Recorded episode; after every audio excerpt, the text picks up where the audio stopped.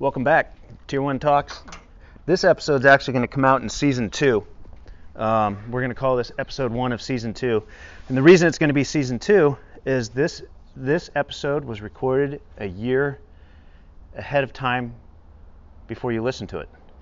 Uh, the reason is I have somebody with me today, uh, great personal friend, that wants to speak one year before his retirement date. His name's Zach Armstrong, um, United States Navy SEAL, uh, has served our country uh, for an extensive amount of time. We're going to find out about how he got in uh, to the Navy, what he did in the Navy. Um, he has a, an amazing track record. He has amazing accomplishments. One that we'll get a chance to hear about is he went through Hell Week, which everyone is deathly afraid of, not once, but twice.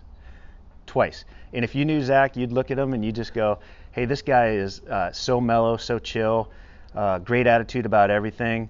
Um, definitely not the uh, mental stereotype of Navy SEAL, you know, badass, super serious, tough dude. Obviously, physically gifted, um, mentally gifted, obviously tougher than nails, um, but always has a smile on his face, always has a great attitude. And with that, I'm going to welcome my good friend, Zach Armstrong. Thanks, Kevin. This this has been a long time in the making, right? And we've been talking about this for a while. Well, you and I created Tier One Talks together when uh, we were on a trip together and decided to uh, realized how much we had in common. Yes, and and um, realized that, that that commonality comes not so much from just who we are as people, but also from jobs that we do and uh, jobs that we do inside our careers. And, and by jobs, I, I mean that I've worked in the training department of the special operations of the fire department, and you currently are in what job right now? So I'm currently the program director for our air, our free fall uh, insertion program. Yeah, and that's for Uh, the Naval Special yep, Warfare. Naval Special Warfare, Yeah. Group One. Yep, there we go. So West Coast side. Um, so little background: Zach and I met when our kids took their fourth grade trip to Sacramento and San Francisco, and we met at the beginning of the COVID outbreak. Yeah, we weren't sure if that trip was gonna was gonna actually happen, right? Because San Francisco was the hot spot, Right. and and we and we went, and we weren't sure if we were gonna even be able to come home or get quarantined up there, or what what was gonna happen. Yeah, yeah. And so, so we went with all these. We were like two of maybe six guys on this trip of all moms and you, you know like a hundred kids, yeah. just wrangling uh, wrangling cats. Yes, herding the cats for yeah, sure. and seeing all these sights and watching these kids and just you know bus time, airplane time, everything they said not to do with COVID, we did.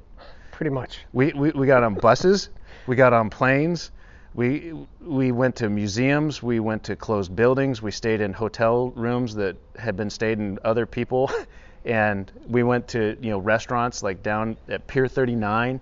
We, we did everything that they said not to do, and here we are. We survived without COVID. And I think we did it without masks, right? That wasn't even a thing at the time. Wasn't even a thought. No, masks weren't even a thing Yeah, at the time. but now now a simple mask will save your life. That's right. That's what that's what Fauci says. That's right. So I don't know if I don't know if it's true or not, but so here we are. We're sitting outside my house and we're going to talk. And you had this great idea. Well, first off, like we knew that if we were to air this episode right now, Right. we'd get you in some trouble. Yeah, potentially. Um, I just didn't want to take the uh, run the risk, right? I thought um, I know you had been really wanting to get me on there and, and you know have this discussion, uh, especially as I watched you kick off the the podcast and. Um, you're like, oh, we gotta get you on here and talk, and I was like, well, let me let me look into some of this, right, and kind of figure out. And ultimately, I just thought, you know, with the current current climate and, and, and recent events in the news with uh, naval special warfare, I thought maybe it's not a good idea to, to actually air this. And so I was driving, I think I was driving over here one day and I, it just like the light bulb went off, right? And I was like, you know what? Why don't we record it and just not release it until I retire? I retire in, in, in a year, 12 months. Yeah. Yeah. So I, I, I presented that to you, and you and you were like, man, that is an awesome idea. And I thought that'd be kind of a cool format, right? Like release them kind of back to back, uh, a week apart, uh, or however you release them, and, and people can hear what we did a year prior to the next one. Yeah, and, and you know what I th- you know I think is the great part of that is that you know like I, I and I say this every podcast that I, I focus the podcast towards people um, that follow the, the the tier one athletes Instagram page and obviously you know friends and family and future operators of fire, military, law enforcement, from special operations people, people who are pursuing the career. And we have the luxury of being at the end. And this is this is my transition. This is what I want to do. This is this is my my tribe, my family. Talking to the people that I've met throughout my career that have similar mindsets, um, similar uh, uh, approaches to life. Like we were just laughing just now. Like how Right. we're we're dressed like twins right now, in, in, in the in the tactical cool guy outfit of uh, board shorts or cargo shorts, uh, some nondescript brand T-shirt that ha- endorses something that someone came by and gave a freebie to, or the, a product we use. Exactly. The trucker's hat and some set of cool sunglasses, and then some badass watch that says, "Hey, look at me," and flip flops, right? Absolutely. Uh, and, and it's like easy to spot. And yeah, I wouldn't be a bit surprised if you had a pocket knife in your right pocket right now. I'm left-handed. Oh, left-handed. That's right. I forgot about the left-handed. But I, I wouldn't be a bit surprised if you had a clip, uh, a drop clip pocket knife on that left pocket right now. Right. Yeah. I think my wife calls it combat casual. I think it's Combat casual. combat casual or adventure casual or something to that effect, and pretty spot on. yeah, yeah. It's it's funny how we get made of by our spouses. Right. My wife calls me um, Gorilla Bear, and it has to do with uh, Bear Grylls. Okay. because like every situation we end up in, I'm offering unsolicited free advice on how to survive something that goes wrong. Yeah, I think I do the same thing. Yeah, it's like okay, so you see how uh, I'll walk into a room? Okay, make sure that you see the entrance and the exit. Figure out which way you're getting out of here. If something goes wrong, and my wife's like, nothing's gonna go wrong. oh, I say that every time. Yeah, I say that every time. We go into a restaurant and we sit down, and I, I immediately look at, at the at the kids, and I'm like, "Hey, where's the nearest exit?" yeah, And I make them look around and find it. yeah. You know what's funny is um, about a month ago, the uh, there there were, I was at work and there were a couple fires that popped up around here, and the weather was hot. It, it, it, it you know it was one of those hot weeks. Mm-hmm. And I call home and I, and I said, hey, uh, just so you know, um, there's a fire in Jamul and there's a fire in Eucalyptus Hills right now. Pack a go bag for the kids. And my wife's like, okay, sounds good. And I don't know what's worse, that I speak in those terms or that she actually knows what I'm speaking of. Yep. Yep. You we know, talked about that, right? And, Uh, and it reflects to the time. Yeah, absolutely. I, you know, I, I think I mentioned to you, I've had my kids pack uh, two go bags in the last, uh, well, within the last year, right? And and I was kind of contemplating on the last time that we did that, and I immediately my youngest, uh, my youngest child knew exactly what to put in that bag, right? He didn't. I, oh, that's all I had to say to him, and I just kind of had a moment of like a little bit of sadness, right? Like, I kind of sucks that he knows what that means and what needs to go in there, right? And Yeah. and uh, but at the same time, I was like, well, that's kind of cool because I'm building a child that's going to be resilient and be able to, uh, you know, actually survive his future because it's it's super dynamic right now, right? And so, um, who knows what he's going to have to deal with when he's when he's our age, Oh, I, I, I can't imagine what I'm going to have to deal with after my birthday next week. right? I, I honestly look at things and I think, what is, like, re- recording our next episode for this in a year. yeah, I'm th- contemplating right now how are how are we going to do it and what are we going to have to deal with? Are, are we even going to be able to cross state lines? Because you won't be here. I'll still be in the state of California, sure. and after you have your well, actually we'll be here together because your ceremony, Yep. your retirement ceremony, will Yep. be here. Yep, we'll do it. Uh, we'll do it that like that week. Yeah, and then after that week, if you're allowed, you're leaving state lines to your new home. Yeah. So we won't talk about where you're going, but it's it's one of the, only because you're a Californian. We don't want to tell that state another Californian is coming. Yeah, right. Yeah. The, so my wife was there recently, and uh, the advice that was given to her by by a gentleman. I don't know. She was at a furniture store or something, looking at some. He said, "Don't show up here with California plates." Yeah. That's that was his one piece of advice. And um, so anyway, we've we've we've remedied that. Um, we have plates for where we're headed, but uh, yeah. maybe we'll talk about where we're headed later at the on the next one or something. Next one. I don't know. Yeah. Because the, the, then we'll also because you're gonna you're gonna go back and forth. You're gonna commute. I, I will. I will be spending some time up there. Um, I should have some free time uh, to to get up there, certainly for the holiday season. Yeah. Um, yeah. Yeah. That's it.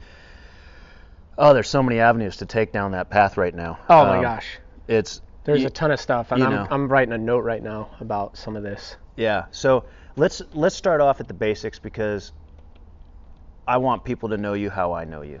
Okay. Um, and first and first and foremost, like I I just finished your book. okay. All So- right. What'd you think? I, I you know I saw you in it, man.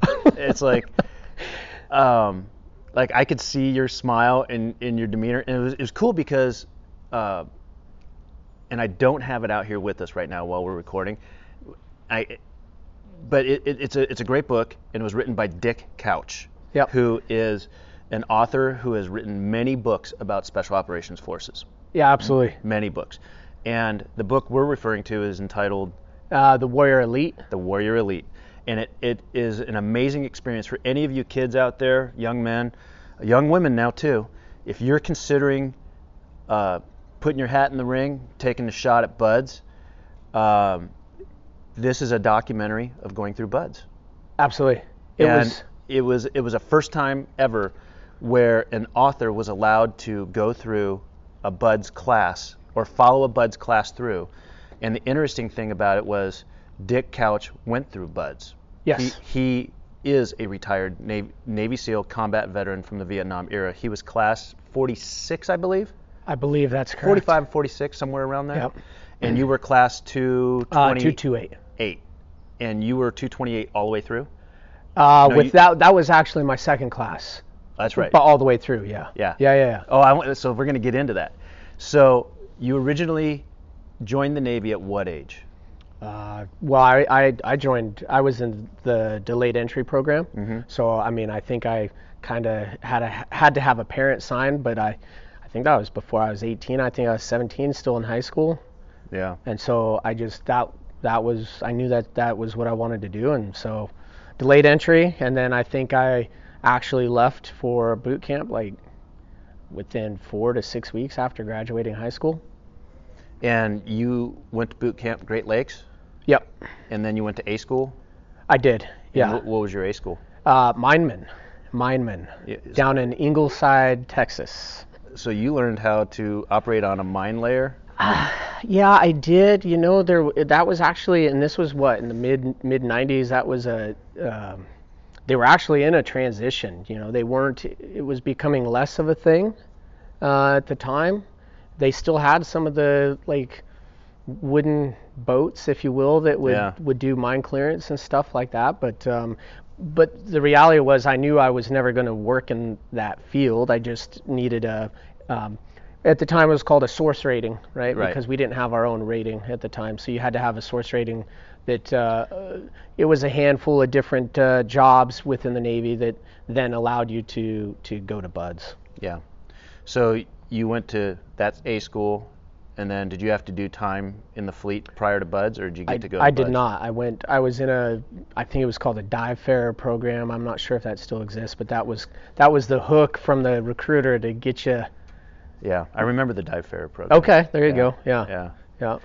yeah. Um, so so you went through the dive fair program, and then you classed up with two Two twelve. two twelve, Yep, that was my original class. and you made it to Hell Week, and, and made it through Hell Week. Um, made it through Hell Week without uh, completing life saving. Uh, life saving at the time, and i- so in in second phase. Nope, that's at the well life saving. I think they actually do it before or did do it before Hell Week. Um, I had not completed it or had not passed it, but you're allowed to go through Hell Week, and then you you do a, a retakes, you know, post Hell Week. Right. The the pool pool competency type life saving. Is that what you're referring Yes. to? Yes. Yeah. Yep. So Yep. one of the one of the many hurdles you have to jump through. Yeah, for sure. Did they beat the shit out of you in, in life saving? Yeah, I mean, I was, uh, I think I weighed 130 pounds or something. Yeah. Uh, I was just a tiny little guy going through, uh, going through that, and had some instructors that just worked me. Yeah. Absolutely. Yep. Just drowned the hell out of you. Let, let me show you how it's gonna be, kid. Yeah. Absolutely. Yeah. Um, so so that got you on the first one round through. Yeah. So what was your first Hell Week like?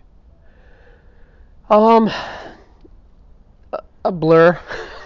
Uh, it's it's like I I think I just described it earlier, right? It's like one continuous day. It's just Yeah. one continuous day that never ends. Um, For you, it was two continuous days. It never ended. I I have to be honest. I think it was the second one was way worse. Be, for the sheer fact that I knew what was coming. Like I knew how painful it was going to be. Yeah. it was it was worse.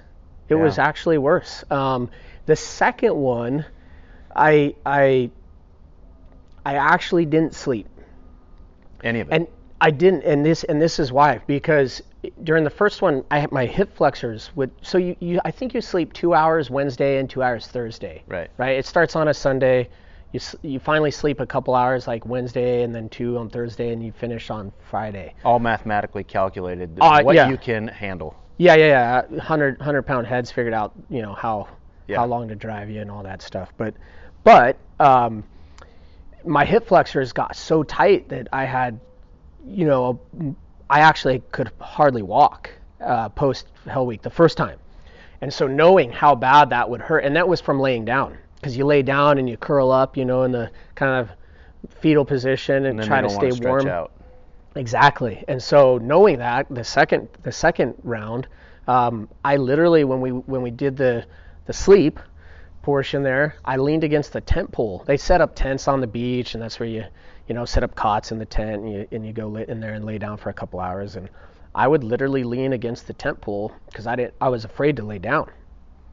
And um, and so the you know they have folks that uh, other students that are medically uh, on hold or something that are helping out, assisting with Hell Week and stuff, and they would come by and just feed me Snickers bars the whole time, Yeah. right? And um, I'm sure I fell asleep standing up a couple times or something like that, but but I, I refused to lay on the cot. Yeah. It's amazing how your body can adapt and, and sleep in any position, anytime. Yeah. Once, once you get to the point where you're so chronically exhausted. hmm That's that's something that I've I've learned out of my career is that sleep is a precious commodity, and being able to decide I'm going to sleep right now is an amazing skill that once you master that, it's invaluable. Well, if you if you know how to do that, let me know because I'm I struggle with sleep. Yeah, I, I, I can sleep after coffee. I, Wow. I can choose to put my head down and I don't count sheep or anything, but close my eyes and I can I can turn it off and go to sleep. I hope to get back to that someday. Someday. Yeah. Yeah. Uh, I was battling, you know, most recent in the last few years or something. I was, I was battling with some sleep deprivation stuff. I just could not. I just wasn't getting good sleep, and it took me. Um, it finally like culminated. I, I, I, I finally got to a point where I was like, I need to talk to a counselor about this, you know, and um, I struggled. I really um, focused for like a year, just to get, uh, try to get a full night's sleep. no kidding. Yeah, and I and I got it, and I, you know, of course, I'm guilty, right? Of the you're not supposed to, you know, look at screens and stuff right before bed, Yep. and you're supposed to do a wind down process and and this, that, and the other, and and and I did, and I focused, and it took about 12, 14 months for me to kind of get it back on track, um, and now that's been, uh, it's probably been about three three years, maybe, maybe we're getting into the fourth year of having some pretty decent sleep. I monitor my sleep every every night. I do too. That's Yeah. that's one of the things that we we found in common was like, hey, look at this watch, and so you know, of course, you're in a little bit of different boat, but I, I got the budget version of my watch, and y- and you have y- you know your watch is issued as gear, which is really interesting. It's it, it's it's phenomenal that it, it, it's the correct thing to do. That the teams invest in your bodies because they own your bodies. Sure. you know? Sure. And they, they've decided we're going to give you this tool to help you make sure that your body stays optimal. Now, obviously, it's up to you uh, as an operator. What what am I going to do with my body, and am I going to keep it in top physical condition? Some people do, some people don't, and that, that's that is career wide in every one of the trades that we're discussing here. Yeah. There, there are people who choose to be like, hey, I have a responsibility to stay in shape, and there are people who just throw it out the fucking window. Sure. You know. Yeah, yeah. But um, I might, I might, I might be somewhere in between. no, you're not. I mean, at times, well, it, waxes and wanes, right? Like, um, believe me, I'd love to spend a third of my day working out. I we have a wife and kids, dude. And Well, I just don't have the you don't have the time. to do that every single day. I'm looking forward to being able to do that as soon as I retire. Yeah. I remember before I had kids and my wife was my wife like your wife is a nurse. And she was by the time she was 30 years old, she had gotten to the top of whatever she wanted to do in her career as as a uh, surgical nurse. Yeah. She was running an orthopedic department. She was running first lead, um, first assist on cardiac teams. So she was you know doing vein harvesting and all that stuff. She'd go to work and she's super industrious, fit woman. I, I love her, proud of her. She's an amazing woman, and um, everything she does, she does 100%. Um, but she'd call me like on her break. What are you doing? I say I'm working out. Right. And she said, Well, when I left, you were working out. I'm like, yeah. She says, Well, how many hours do you have to work out a day? I said, Well, if, if I get everything in that I want to do, it takes about three hours. Oh yeah, absolutely, sure. You know, because like, you know, I want to do the weights, I want to, I want to do a long cardio event, and then I want to do some, you know, some extra work of whatever I feel like I'm not good at right now, whether it's pull-ups, push-ups, you know, like, you know, some stabilizer muscles, Yeah. you know, all the extra stuff. And, and to this day, I, I obviously I, I write my stuff down through tier one ath- athletics, tier one tier one athletes. I write those workouts down. They, they're not straight through. They're they're like stuff that happens throughout a day. But there's four parts of it uh, of the complete body, which is what you're referring to, which is you know the the strength, the endurance, the the uh, tactical conditioning, me making sure that you can go balls out, you know, 20, 30 minutes on something that you're not going to be able to back out of. Sure. And then the rehabilitation, taking care of your body. Yeah. You know, making sure take care of the boo-boos. Don't Yeah, yeah. don't let the small ones become big ones. I think uh, I think a lot of young guys uh, neglect that last one there. You know, it, rightfully so. They're they they recover faster, right? They don't Yeah. feel it as much. I think uh, I'd like to think that as I get older, I get a little more wise about um, taking better care of, of the recovery portion, right? And then sleep plays a huge part in that Huge. right? So, you know, people, I don't know, think, um, I think I read, you know, an a, average Olympic athlete needs like nine, nine to 12 hours of sleep or something. And it's like, well, yeah, because they're, they're stressing their body at, at, at such a high level that uh, it needs that extra time to recover. Not, you know, everyone's, oh, I can run on three hours of sleep a night. Like, eh, what are the long-term effects of that? Right? Not good. It's, it's not good. It's not good. I I and and we're not here to talk about me at all. But like I went through that of not sleeping for a long time um, with the station assignment I had chosen to do, and stopped dreaming, stopped getting deep sleep, and that's why I got into my sleep stuff that you know we started talking about, and now I track my sleep and I focus it and and uh, fortunately I'm gonna a little shout out here, Garmin love love Garmin. They tell you when you're overtraining, which I know you operate and you're overtraining all the time. And it was funny. I was talking to one of my friends yesterday on a on a on a four mile run. He's like, "I'm in the red zone right now. It says I have to." He said after the run, he says, "It says I have to recover for three and a half days."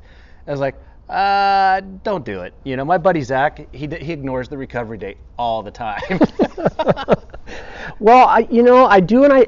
So I've been using a, a, a Garmin product for, gosh, what are we? Probably four years now, maybe Uh-huh. almost five. Um, and to be honest, I'm I'm seeing it's quite accurate. It is quite accurate. I did uh, uh, a half marathon, the Joshua Tree half marathon. I don't know, couple couple uh, marathons ago or half marathons ago to raise some money for the uh, SEAL Foundation um, or I'm sorry, Special Operations and Survivor Foundation. Uh-huh. And um, anyway, uh, I ran it with a buddy, and you know, same thing. His watch said, "Yeah, my watch says like three or three and a half days to recover." And I said, "Well, I'm, I'm probably gonna." I had something going on, so I wasn't exactly gonna go train in those next three days anyway. But he did, and uh, and he's he's he's our age bracket. You know, he might be a, he's actually a, just a little bit older, but um, I don't think he's older than me. but maybe not. I'm 51 next week. Oh no, he's he's he's your age. He's your age. So, but he didn't take the three days, and um, he went and ran, and he's he called me. He's like, "Yeah, should have listened to you."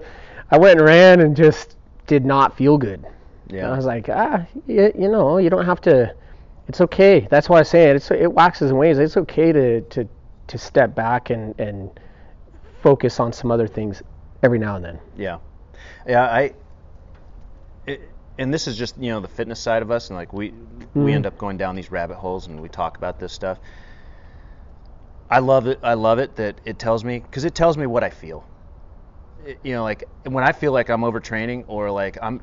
You ever have those times where, like you start off running, you're like, yeah, I'm running slow right now, and I don't feel well, and you didn't listen to the recovery time. Yeah. and some days you just whatever whether it's you know hitting the pool hitting hitting the bike you know hitting the gym weights you know overtraining overtraining's real you know? Oh, absolutely. you know you definitely have to be smart about your training. Keep it small. I just changed my barbell program um, from a 5 by 5 at 85 to 90 percent of one rep max uh, three times a week i just changed it to the wendler 321 program which um, I'll write about on Tier 1 athletes, but that program just came out this week, and hopefully people who are following my barbell programming, they'll use it and they'll know their one rep max. I told them two weeks ago, get your one rep maxes. Something's changing. hmm It's coming out, so I'm writing that for all those people that follow it and use it for programming.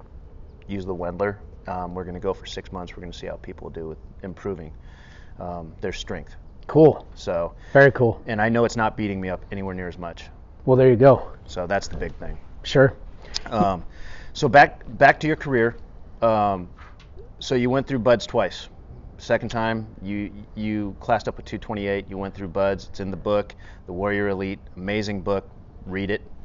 Um, I I have to have you sign my copy at some point. Sure. There's sure. a picture of a little kid in there. It looks just like you. Right? what happened? Yeah. Uh, yeah, that was, you know, when I was doing um, instructor duty, uh, I don't know, in the in the kind of mid late 2000s, uh, a lot of s- students were absolutely like that was the book they read, right? They're like, oh, I, I knew I was, you know, I was joining the Navy, trying to come to Buds, and and so of course they read that book. I used to, when it first came out, um, I'd hand it, I, you know, that was a Christmas gift, Yeah. right, to family and friends. It's cool. Yeah, it's pretty pretty cool. That It, it, anyone that hasn't read it should read it, even if they don't want to do it, just to understand how you guys tick. sure. You know. I probably, you know, I haven't read it. Well, you lived it. It's okay. Well, and that was so. When it first came out, of course, people were like, "Oh, did you did you read it?" And I'm like, "Well, no. I like I lived that, right? Like, yeah. I mean, I I know the story, um, but it I will probably go back and read it at some point. Yeah. Well, it's interesting because you may not have seen some of the things your classmates did or said. No, exactly. Yep. And and and memories fade, right? I mean, that was my gosh, uh, 20. Well, that was 20 years ago Yeah. with 228. So, um, And and they do what five five classes a year? yeah, I- it's I, th- I think we're at five classes a year. I think at one point they were they were trying to push like six a year. Yeah, and that And- was because of spinning up and putting the new transition and blah blah yeah, blah I think that. I, but on average, it's five Yeah. five a year. Um, you have a very famous classmate, I do. the lone survivor. Yeah, Marcus, absolutely. Yep. Marcus Luttrell. Yeah, I went through buds with Marcus. Yeah. Um, that's a whole nother. That, that that's a podcast in itself. Uh, it and- sure is. but uh, but it's interesting because one of my uh, previous guests, um, Greg Hakey, was was in here and and he he he uh, told me that he retired on Operation, Operation Red Wings date, Yep, I remember hearing him say that. and that was uh, coincidental to me because it's like right around my future five-year retirement date. Uh, It, it's just funny how it all meshes together unintentionally. Yeah, I didn't. You know, I, I was at his retirement, and um, and uh, I didn't. I didn't even realize that that was that day. And I and when I heard it on the podcast, I had to go and and, and look it up. I was like, really? And so I did. I went and I was like, dang, he is absolutely right. Yeah. Yeah, I remember. I'll never forget when uh, when that went down. I, I, I'll never forget it, like because it wasn't supposed to happen that way, you know. And that, and that was something that you know Greg and I had talked about in in his episode, which was you know like the the whole SEAL team persona has been put on a pedestal of being superhuman immortal.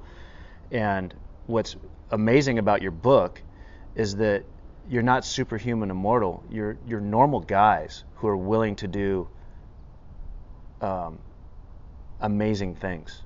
Yes, It's agreed. it's grit. It's grit. I'm Yeah, willing agreed. to do this. I'm willing to go through this for others. I'm willing to do this for my teammates. I'm willing to do this, you know, for for the public.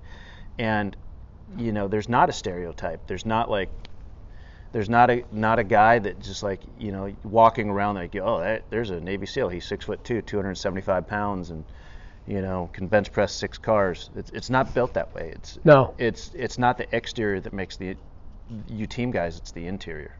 Yeah, we've had. I mean, we've had all sorts of folks, you know, come through BUD/S. Uh, uh, NFL players, Olympic athletes, uh, you know, astrophysicists. I mean, we have we've had it all, right? Yeah. And um and and a lot of those folks don't make it. They don't make it. You know what? One one of your instructors, one of your instructors is on my job. Oh, really? Phil Black. I think he was the MIT officer. Gosh, I can't picture him. Yeah. Um, and I think then I think my cousin's husband was also in there, Gutierrez. Oh yeah, yeah, Yep. Small world. yeah. Very. We we realized that the the first night we talked. It's funny. Can we talk about? I want to talk about the night we met. You can talk. Yeah. Absolutely. Okay.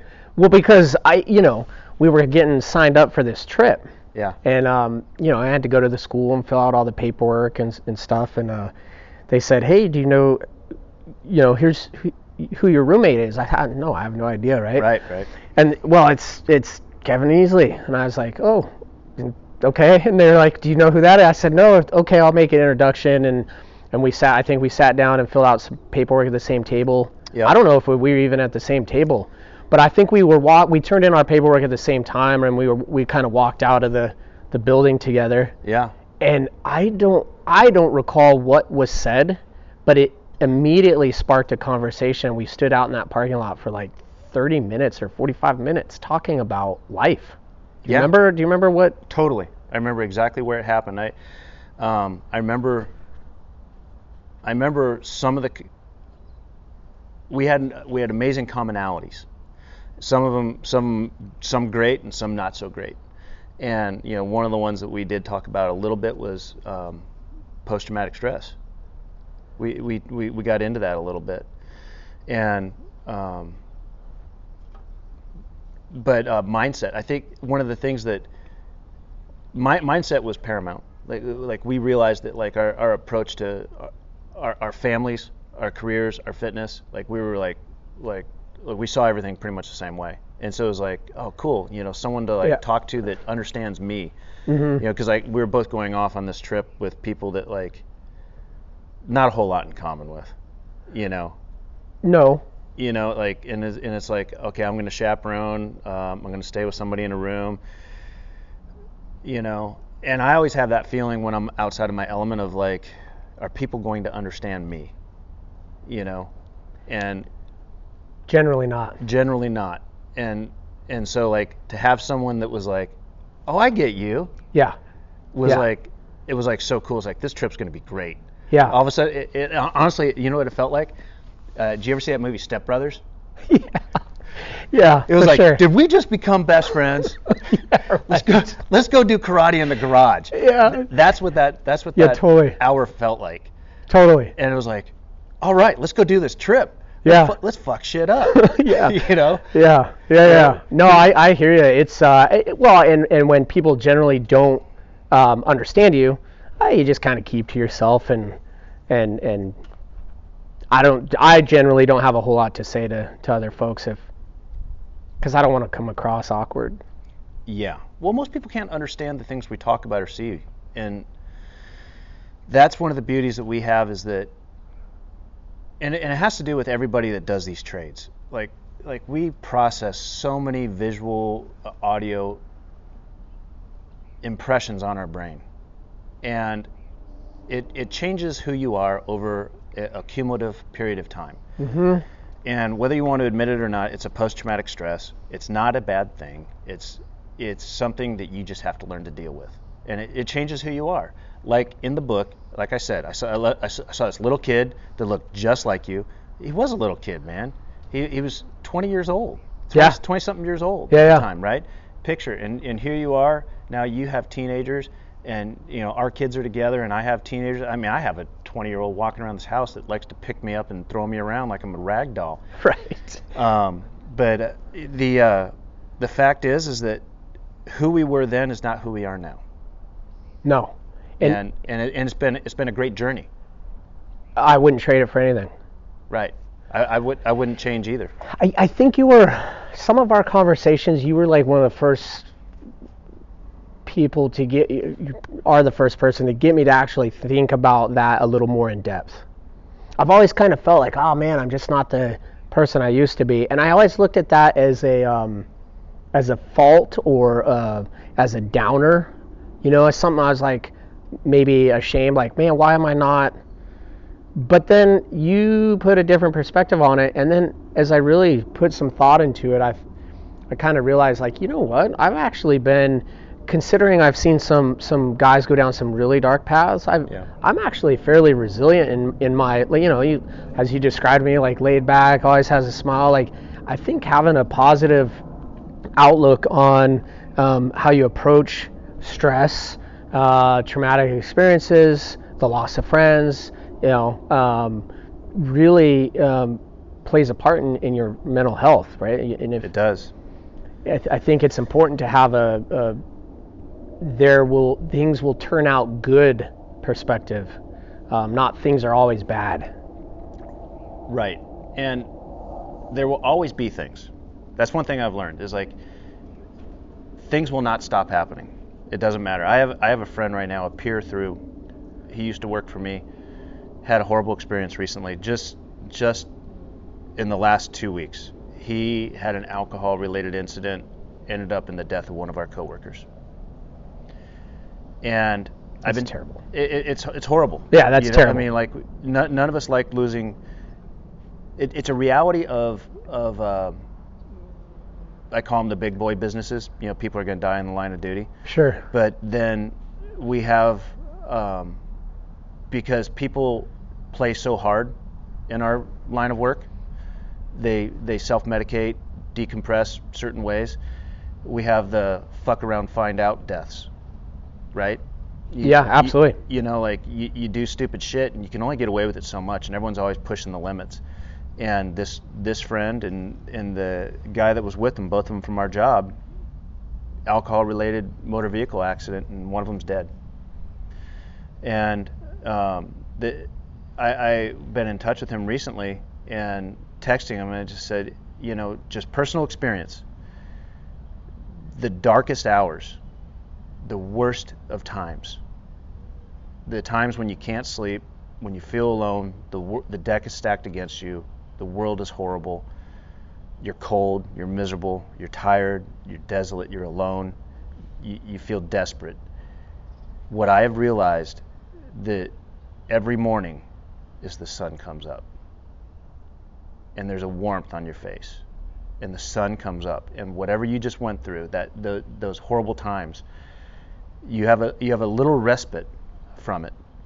Mhm. and you get to look at something again of like this is a fresh start. And that's that's been huge for me because I've I've been in those dark places at the at at the dawn hour many times. And for me my faith in God God's message has been the sun's coming up. It's a fresh start. Here we go. It's a fresh start. It's a new day. I like that. Yeah. and, and it's been a symbol for me. And I'm not going to lie, I, I have bad times. You know, I there are times I I feel absolutely defeated in everything I do. Yeah. Absolutely exhausted and defeated. And then a, a morning will come and the day will come and and it's it, and it's a beautiful day and I can I can put it as a fresh start. Yeah, I like it.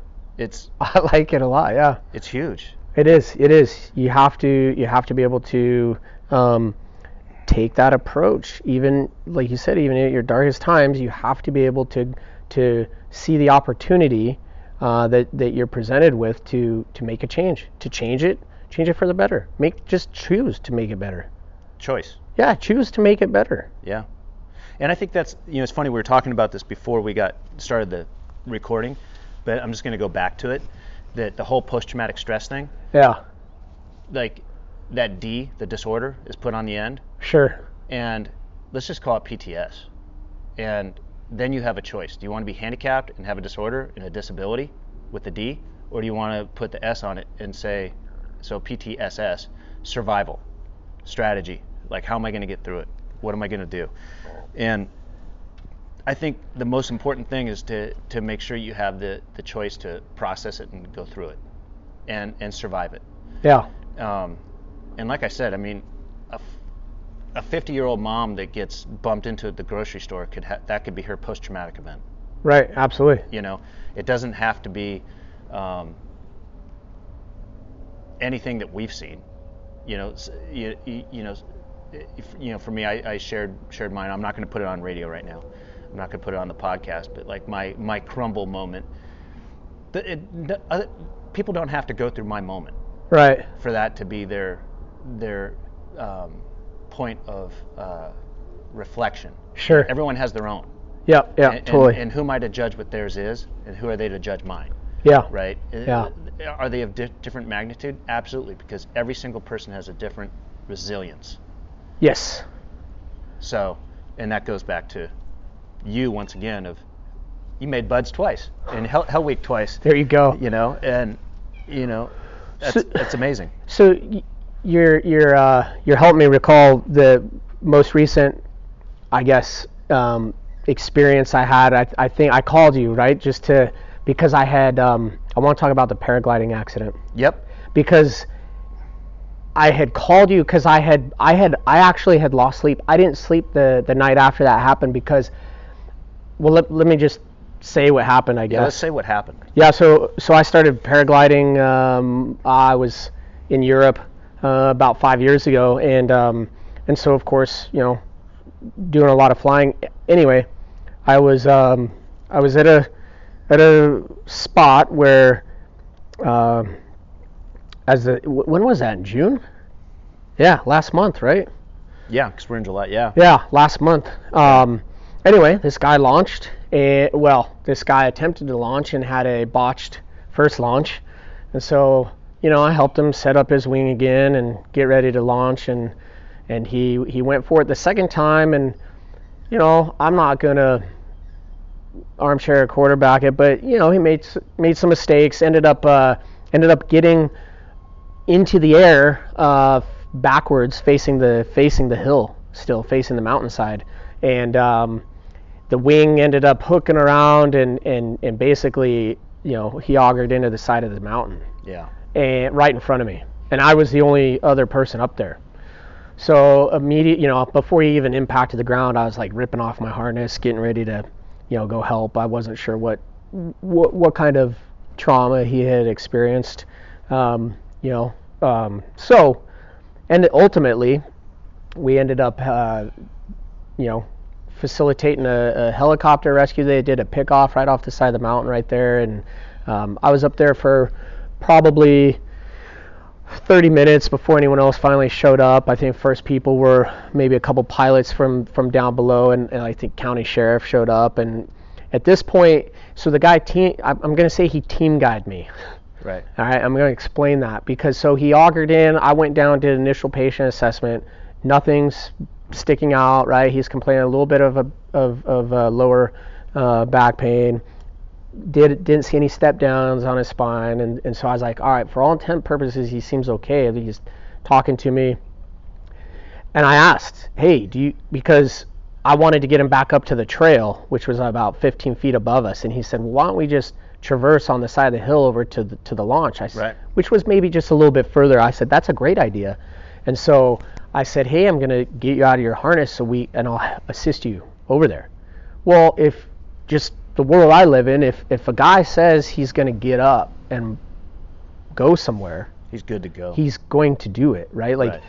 uh, we've had guys, and I wasn't there for these incidents, but we have had guys literally shot in the face and get up and walk themselves onto the helicopter. yeah, like Dan Crenshaw got Yeah. blown up, lost his eye. He walked to the helicopter. Yeah, totally, right? And so I let this guy team guy me. I also happen to be a ski patroller, right? So I'm used to dealing with some patients on the hill and this that, but but I let that slip and I was like, all right, cool. This guy's gonna walk. This is gonna help. We'll get him out of here faster. Yeah. And then and then he went downhill. He started right. He he had a couple bouts of uh, loss of consciousness. At that point, he's out of the harness, and now we're we're kind of sliding down this mountainside. Oh no, that's dead weight. There's nothing. There's nothing worse than than, It got to a point. 200 pounds of a sack of goo. it's it's got- so hard to move. Oh man, it got to the point where I, I had to pin him on the side of the hill, uh, but from below, just and you know just to get, keep him there, or else he would have slid like hundred feet down this ravine off this little cliff. And the 911 operators want me to like go grab my phone. I said I can't let go of this guy. You know I'm uh, yelling on the radio to the to the guy down below. So anyway, I really beat myself up over it that night, Yeah. right? And I wrote this whole debrief of uh, all the things I could have done better for next time, type thing. And I and I called you, remember? Yeah, I totally remember it. I said, hey, this is what happened, and you you were kind of like, that was you. I was, yeah, not something I anticipated. I just wanted to fly. I had a new wing. I, all I wanted to do was fly that wing. But anyway, you you gave me some some recipes for a successful rescue. Yeah, um, and you know, because like I've been working in the in the technical rescue world for quite a few years now, and the, I think this is part of the trade of all special operations is that everyone wants to Monday morning quarterback a little bit. right? Sure. Everyone's got an ego. Absolutely. You, you can't help it. You're like, you did what? yeah, you know? absolutely. Why didn't you do this?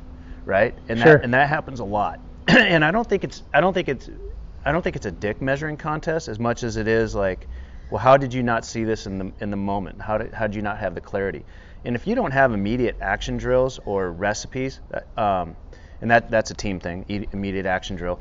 And you know we have in, in in what we talk about in my world, we we we call it concept approach.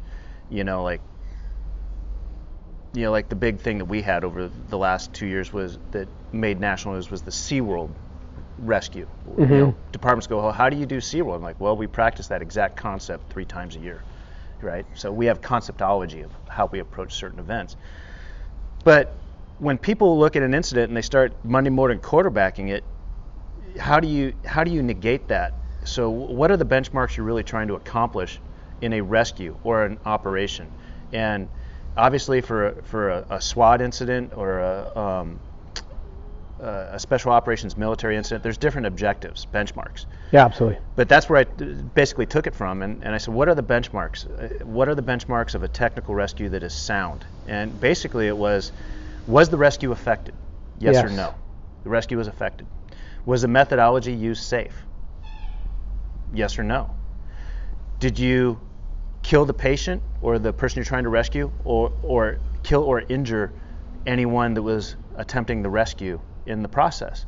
Yes or no? And if you can answer those those three benchmarks in the positive light, then you were you affected a, a, a successful rescue because you didn't make the situation worse. You actually improved it.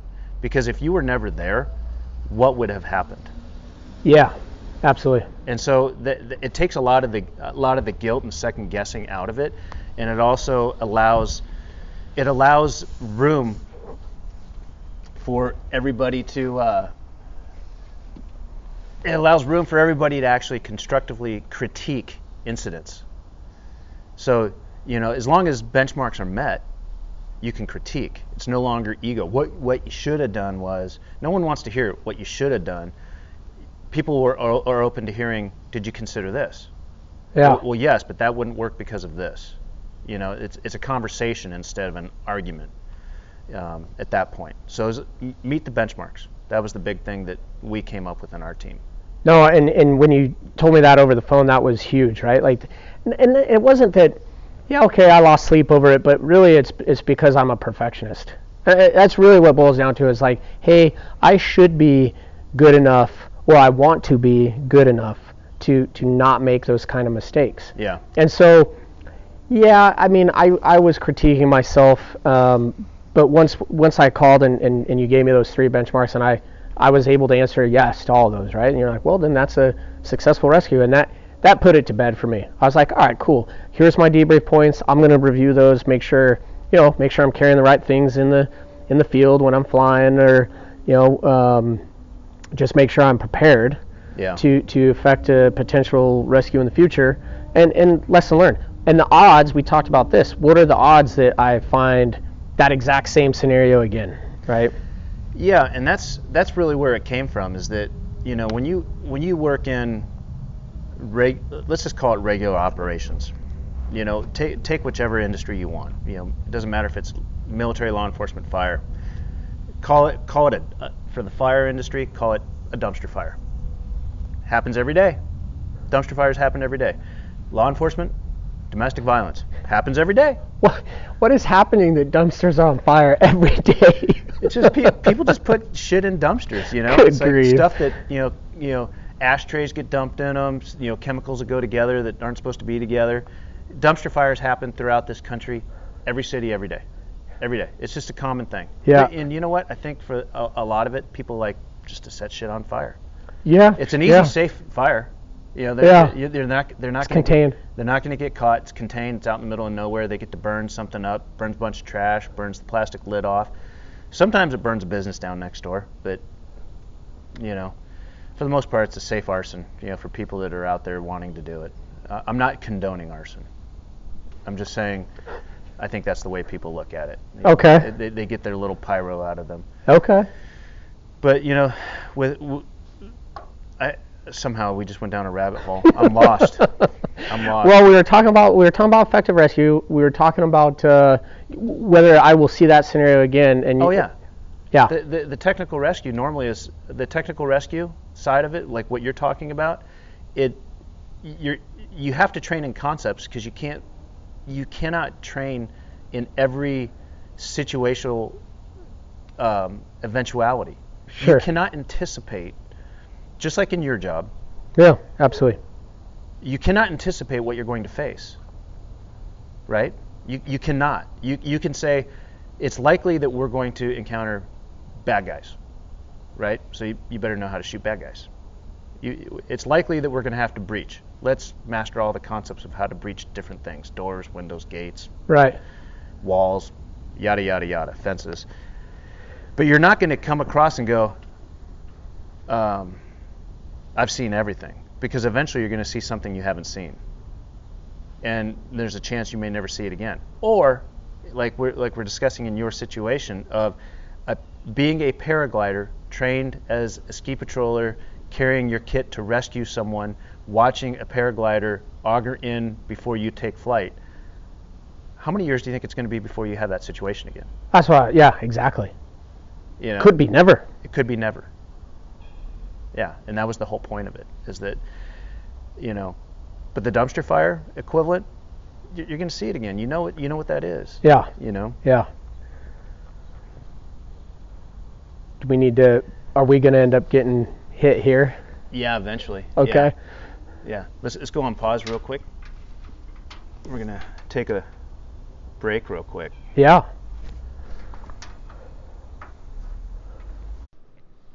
So with with that paraglider rescue, were you happy with its outcome? Because like you you answered all the benchmarks, like it was successful. You didn't make his situation worse. and, Excuse me. And uh, no one else got hurt, injured, killed out of the rescue, right? Correct. Okay. So the rescue was affected. You didn't make it worse. Your methodologies were safe. It worked. It worked. And what it did, obviously, like, should I ever encounter that again, I, I know how I'll deal with it differently.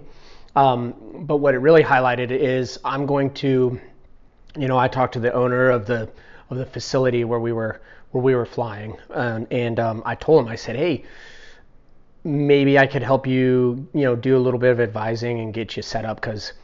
Um, just to be more prepared in the future because it is a flight park Yeah. and and you know that's certainly not the first uh, injury that's happened. There's there's folks that have unfortunately lost their lives out there, so it, so it won't be the last, right?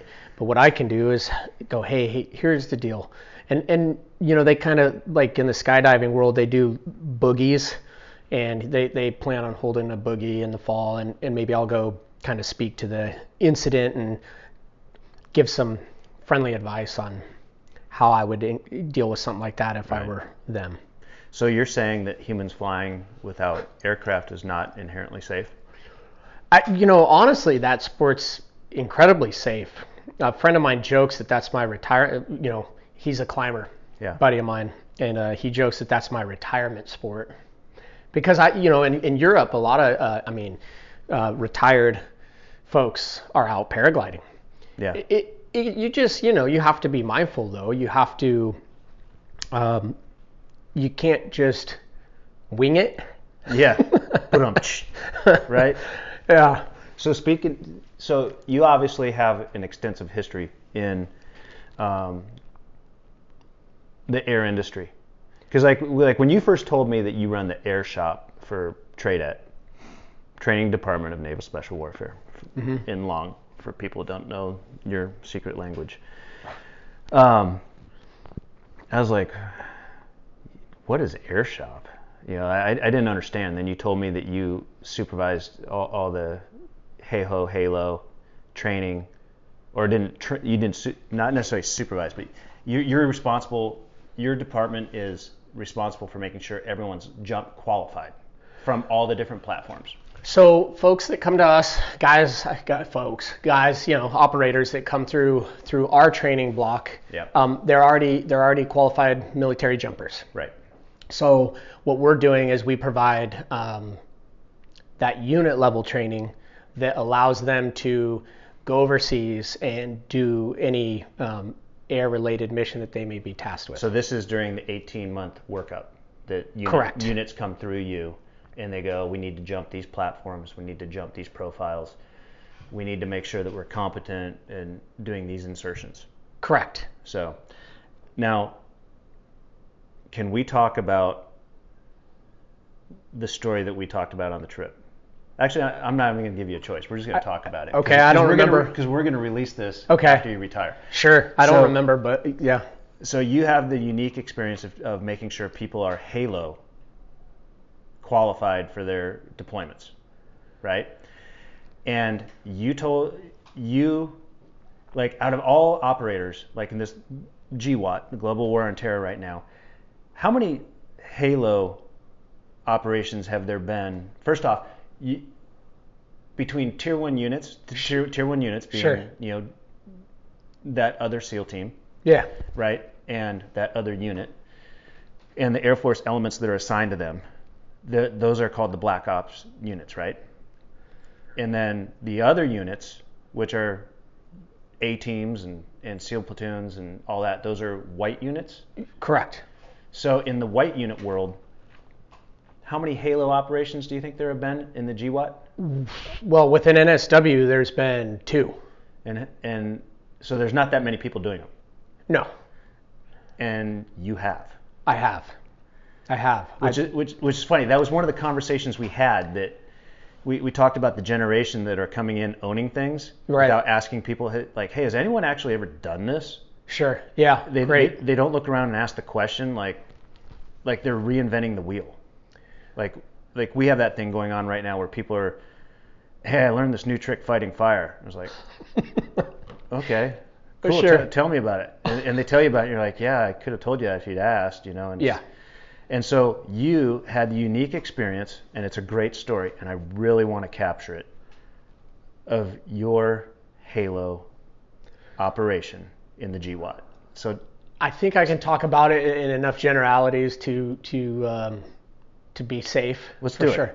Yeah. Okay. So so yeah. So there's within White SOF, at least within NSW. I don't I don't know what the SF guys uh, how many you know if they've jumped into other places, but um, for us we've we've we've literally done two, and they both included um, boat drops, right? And so typically we had that capability in order to pre-position forces to sway um, to provide sway to get people maybe maybe it's a illicit oil um, or people um, moving things that they shouldn't be moving right? Right. and so if we can pre-position forces in a timely manner then we can we can usually convince people to turn around Right. or or we'll take the shit either way yeah. um, so there was one that had happened, oh, I'm going to say b- roughly six years ago, and then it was approximately two years after that was was my incident, right? And Right. so I got the phone call. Uh, the guy at the other end, you want the good news or bad news? I said, well, let's let's hear the good news. Good news is you're going. I was like, okay, what's the bad news? Uh, bad news is you have to leave in, in a, on a certain timeline. I said, well, that's not bad news, you know, that's totally good with it. Right. And um, so, I, you know, technically I wasn't part of the assault force. I had been um, selected to go as a command representative, um, representing the the senior enlisted or the command master chief, so that they could run the operation from from where they were headquartered Right. right? And so I was going to be the segue between um, the command and the assault force. And at the time, they had actually lost their senior enlisted advisor, so so I was kind of filling that role for the for the troop commander at the time. So we we load we loaded everything. Um, at the, at the time, they had stuff generally pre-staged, right, Uh-huh. ready to go. Um, so we we got in the air, we went, and So you- what, what kind of platform are you going off? Is this like C-17 or C-130. C-130? Yeah, C-130. Um, Taking a little trip. taking a little trip. Uh, now, do I do I talk about one of the commander's requirements, the go no go that we talked about? Uh, you know, t- talk about what you're comfortable with. Sure. But let's definitely talk about like you know wh- what what uh, platforms you're dropping in with. Yeah, so so we're on uh, so we're dropping a, we're on C-130s. We're dropping 11 meter ribs, Yeah. right, which is what what we've utilized up until very recently, and the the general scheme maneuver, the ribs are going to drop. They're going to get de-rigged and prepped to receive the assault force to help pick folks up, right? Right. And um, so they they do that, and uh, meanwhile the assault force is kind of circling overhead, waiting waiting to be able to be received. So, so, so just clarifying this picture, there's a maritime interdiction. There's a ship underway carrying something that's not supposed to be taken to us someplace, Yep, and there's a United States naval vessel out there there that's is. trailing it. There is. That's going to be your base of operations, and the C-130 is dropping the 11 meter ribs in to rendezvous with that platform, so you can go from that base of operations to interdict that vessel. Yes, absolutely. Okay. Yep, so just that's it. cl- clear picture for everybody listening. Thank you for doing that. Um, so while we're in the bird waiting, and, and we're waiting for what seemed to be an extended amount of time, right? And we're running into some timeline issues. The word that got passed back to the to the aircraft was that boat one was down. That that was the exact verbiage. Boat one's down. Okay. This is after you drop the two boats. After we drop the two boats. And typically what that means is that they can't get it started. Yeah. right? Oh, all right, cool. Boat one's floating around out there, can't get it started. They're Yeah. working on the engines. That's the delay. So, again, bumping into some timeline issues, we decided, hey, we're we're go assault force is launching, right? We have the the ship's ribs are in the water as well to to help facilitate recovering jumpers and and so on and so forth. So we go. We jump out and and just just as quick side note, I watched the guy in front of me. He jumps out and starts taking off, does a hard right and starts flying off in in, in what's becoming the darkness, um, like off into the distance. And I'm just like, okay, I gotta keep an eye on that guy, right, and make sure we don't Right. lose someone at sea. Because land is nowhere. Oh, we're literally in the middle of the water. Yeah. Yeah, hundreds of miles from any shoreline. Long swim. Very long. yeah, very long. And so, so I finally get in the water, and and we get I swim swimmer pull up with some of the guys that are closest to me, and you know, a boat finally comes over to pick us up, and uh, it's one of the ship's boats, and I just said, hey, you know, we have this guy over here, and and we kind of we eventually made our way to find him, and I just I asked, hey, what's the status of the boat? And and she said, um, it was a female coxswain on the from the ship. She goes, "What boat?" And I said, "The, the boat that was down." And she's like, "No, it's not down. It's gone." I said, "What do you mean it's gone?" And she's like, "Yeah, all we found was the the bolster seat from from the cockpit." And I, I was like, "You mean it burned in?" And she's like, "I, I guess so." And um, so we pick up this guy who happened to be the platoon chief, and so uh, and a friend of mine. The one that the the wayward. Yeah, the wayward guy. We finally found him, and um, I told him what I had been told, and uh, we kind of clarified just to make sure we understood. And I said, "Hey, I, I really need you to take us back to through the through the debris field." Oh, okay, yeah, we know where that is. And and so I said, "Well, let's let's get the platoon chief, who's the the tactical leader, right, for the assault force, on onto the um, naval vessel." because the the XO of the ship was waiting on us, and so we go over there, and XO's waiting, you know, right on the side, waiting for us to come up the ladder, and we get up the ladder, and he he looks at us, and he says, "We watched it burn in, and it was spectacular." That's what he his the word he used, spectacular. He said, "We have it, we have it." Um, marked about 500 meters, you know, over in this direction, and so I said, "Hey, I'll I'll take some some guys and go through the debris field and see because here was the deal we had our equipment our assault gear uh, staged in the boat So all all essential assault gear was in boat one. most of essential assault gear was in boat one Lesson learned. huge lesson learned huge lesson learned Yeah. yeah So so basically, it didn't the chute didn't open on boat one, or Well- it's, or it's streamered or something. four chutes Yeah. yeah but we're not I, you know i don't remember the end result but there was some issue Did they video it? You know they did the ship did not unfortunately they were not recording and i, I really because i asked for the footage Yeah. and they said, "Oh, we weren't recording, but we all, you know, watched it in the in CIC." They they, they said we all watched it. I would like to have seen that. That I would have loved to have seen it. Yeah. That's like it's like one of those Instagram Monday morning motivation videos.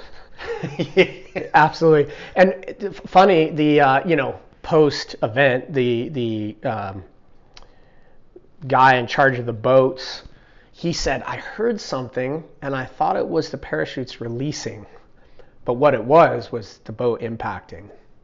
So in hindsight, he's like, "Yeah, that I thought it sounded awfully strange, right? Like it didn't sound like the typical boat hitting the water. It it sounded much like a much larger impact because it was." yeah. So how high did you guys jump from? Oh geez, I don't remember. I think there's a mi- there's a minimum requirement, but um, it, it wasn't extremely high. It's like a clear and pull Yeah. type. It's a yeah. So what? Over three.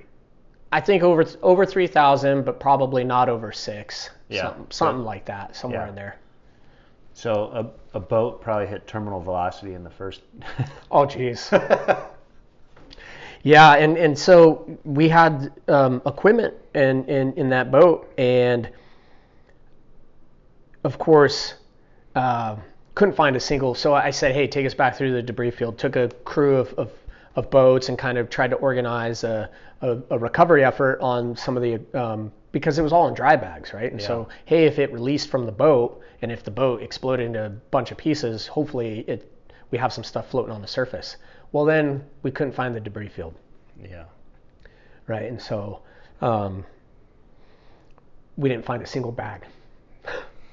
Don't you know that some guy like crossing that ocean in a sailboat one day found a bag? Well, I'm sure all of it washed up on the Libyan shores, and folks there have run around Libya with all that all that equipment. Yeah. I don't know. Ho- hopefully, to be honest, hopefully it stayed attached to the boat and it all went to the bottom. Yeah. Yeah. That was our best hope Yeah. at that point. Right. Hope hope for the worst. so so obviously you still had a mission to run. Still had a mission. That's just getting you there. That was just getting there. And Yeah, every- that's just getting you to the. that, that goes back to site. the whole Murphy's Law thing. Every you know having a plan. Plans only work until first contact. This was your first contact. Yeah. Then then you have to be able to adapt on the move. Yeah. So so you guys jump out. Yeah. Hey, let's go kick some ass. Let's take down this ship. Here's all our stuff in this boat. Wait, the boat's gone.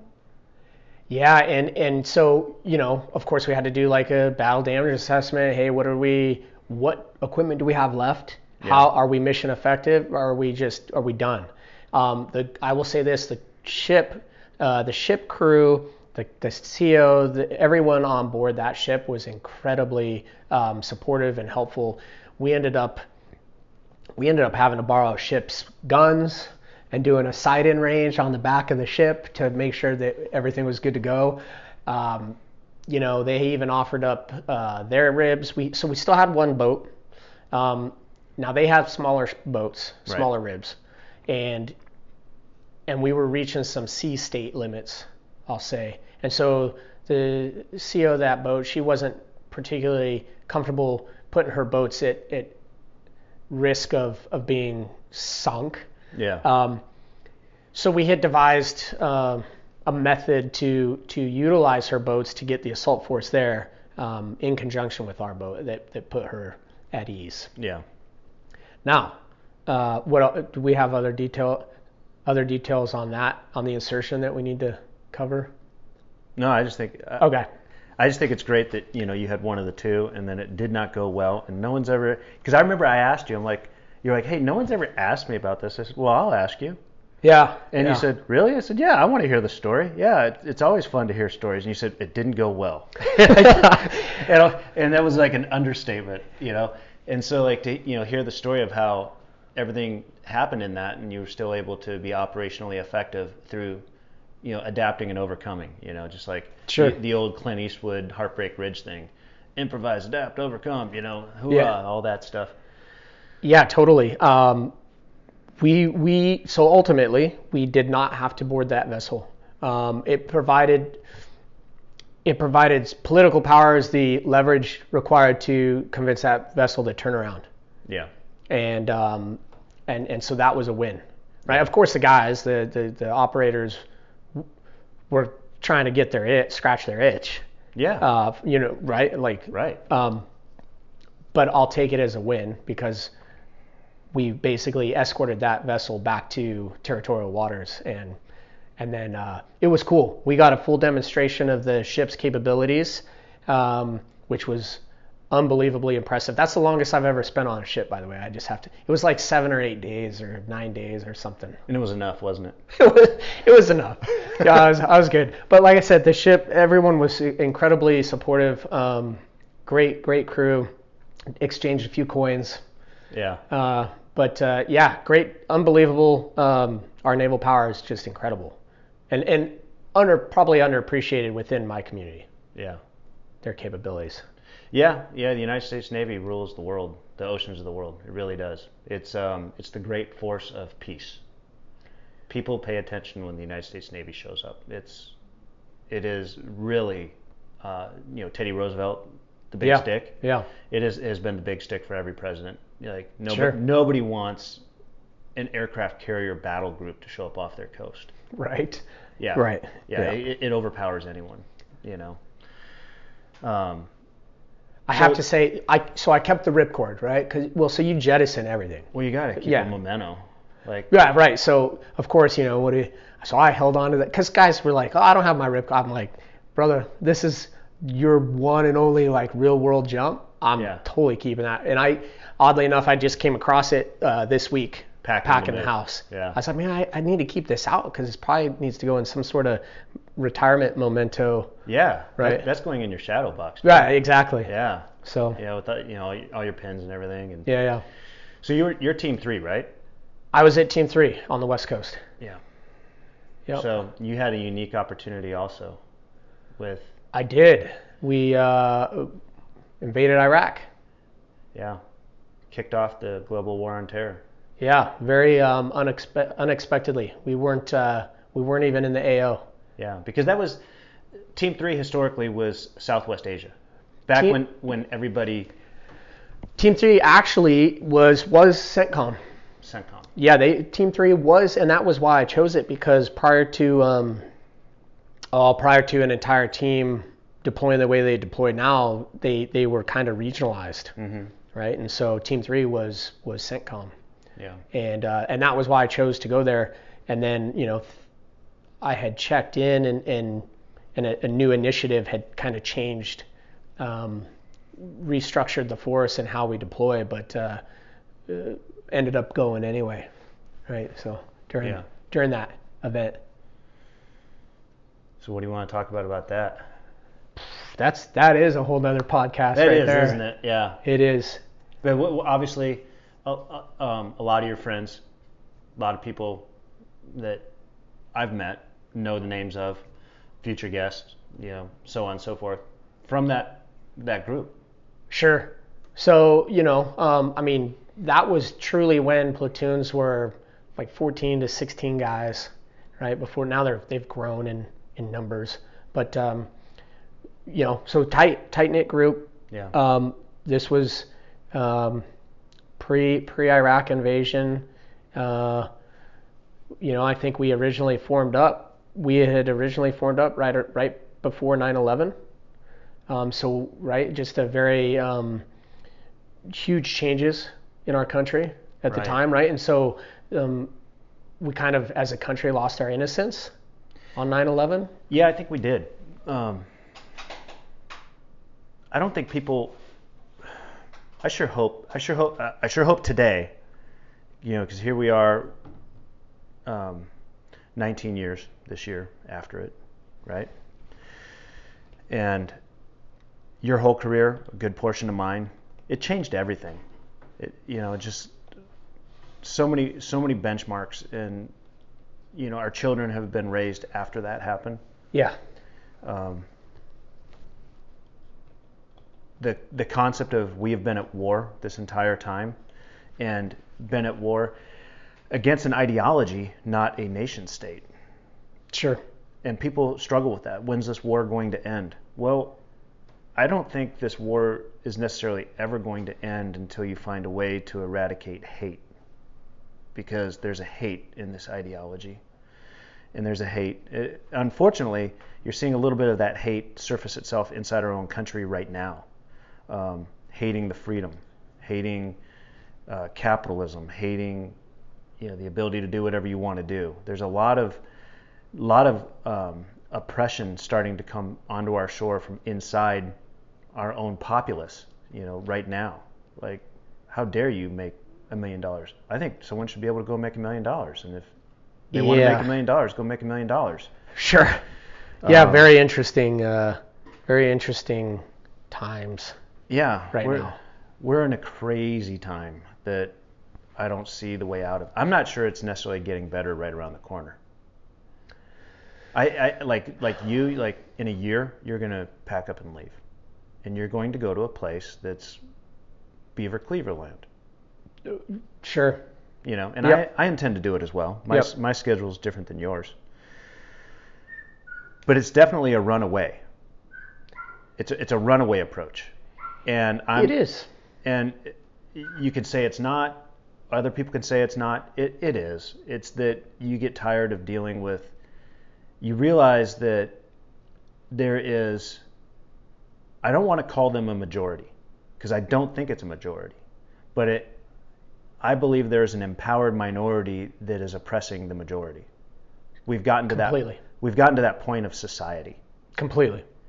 that case in point, you know, we had um, recently we had my gun safe open and, and we're playing, show, you know, and and like the wrong person would be like, you can't have that.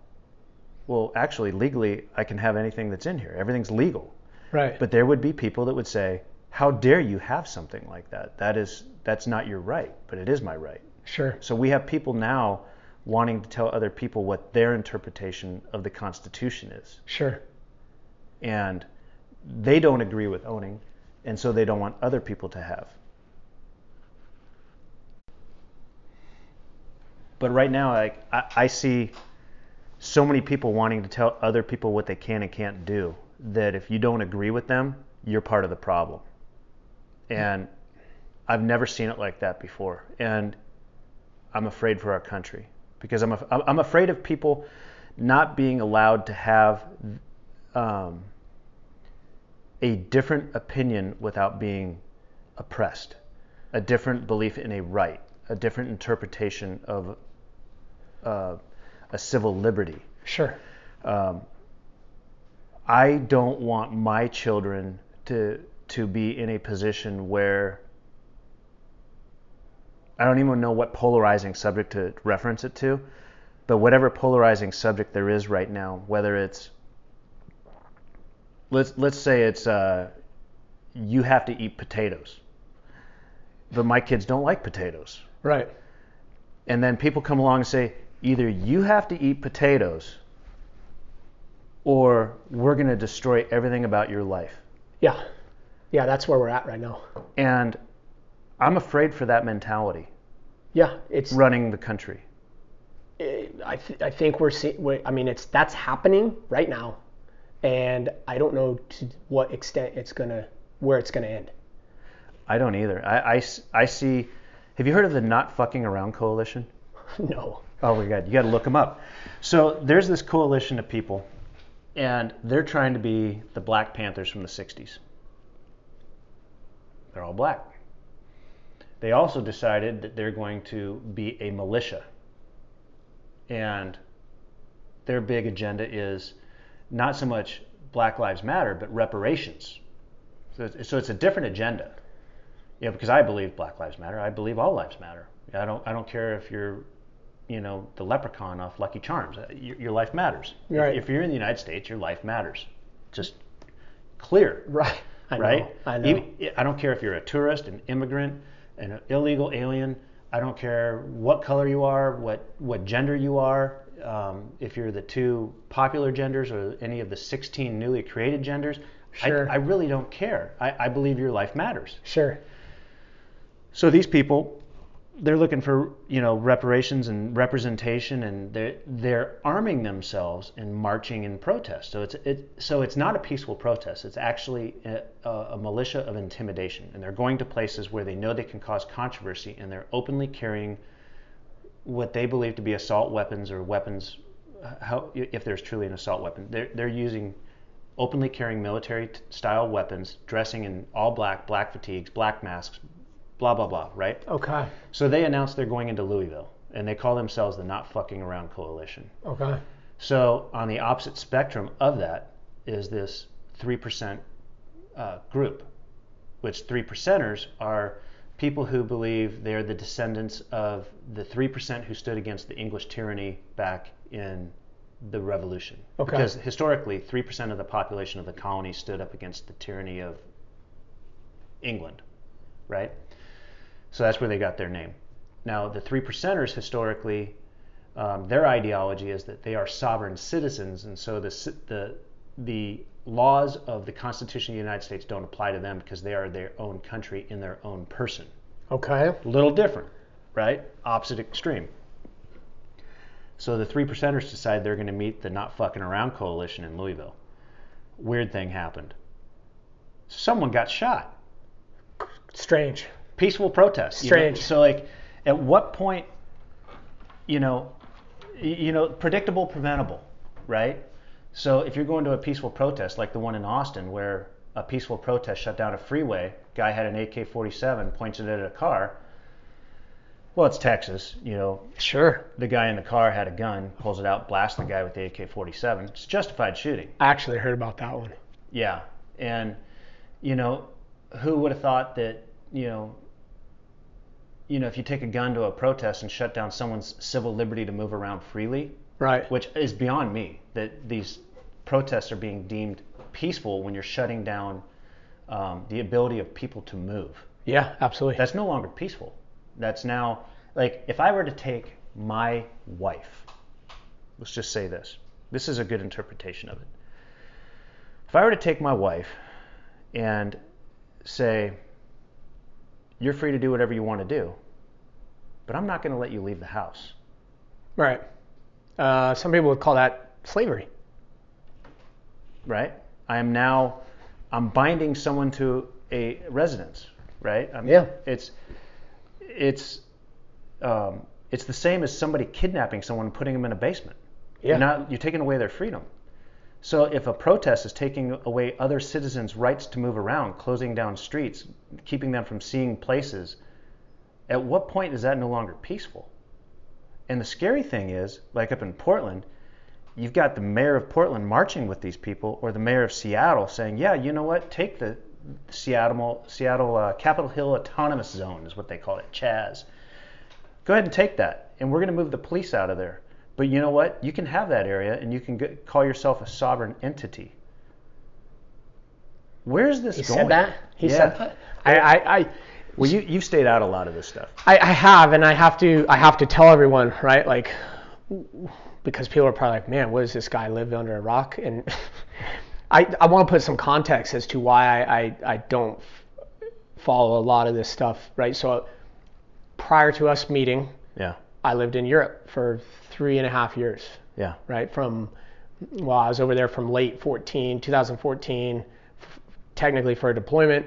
Kind of got uh, recruited to, to take a position, a, a job over there, and uh, and moved back in the summer of 15 and, and spent three years over there, right? And that's actually the second time I've lived outside the country. Uh, first time was in the late 90s. I lived in, in Greece for two years, um, in between my BUD/S classes Uh-huh. right? And so, you know, I've had the opportunity to observe our country and how we conduct ourselves from an outside perspective. And that will change your perspective Yeah. for sure.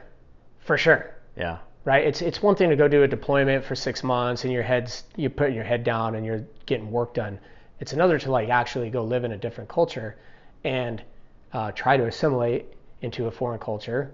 Um, and, you know, do your best and and then to observe, especially you know living in Europe with other first world nations and how the United States is observed uh, by our friends across the pond, right?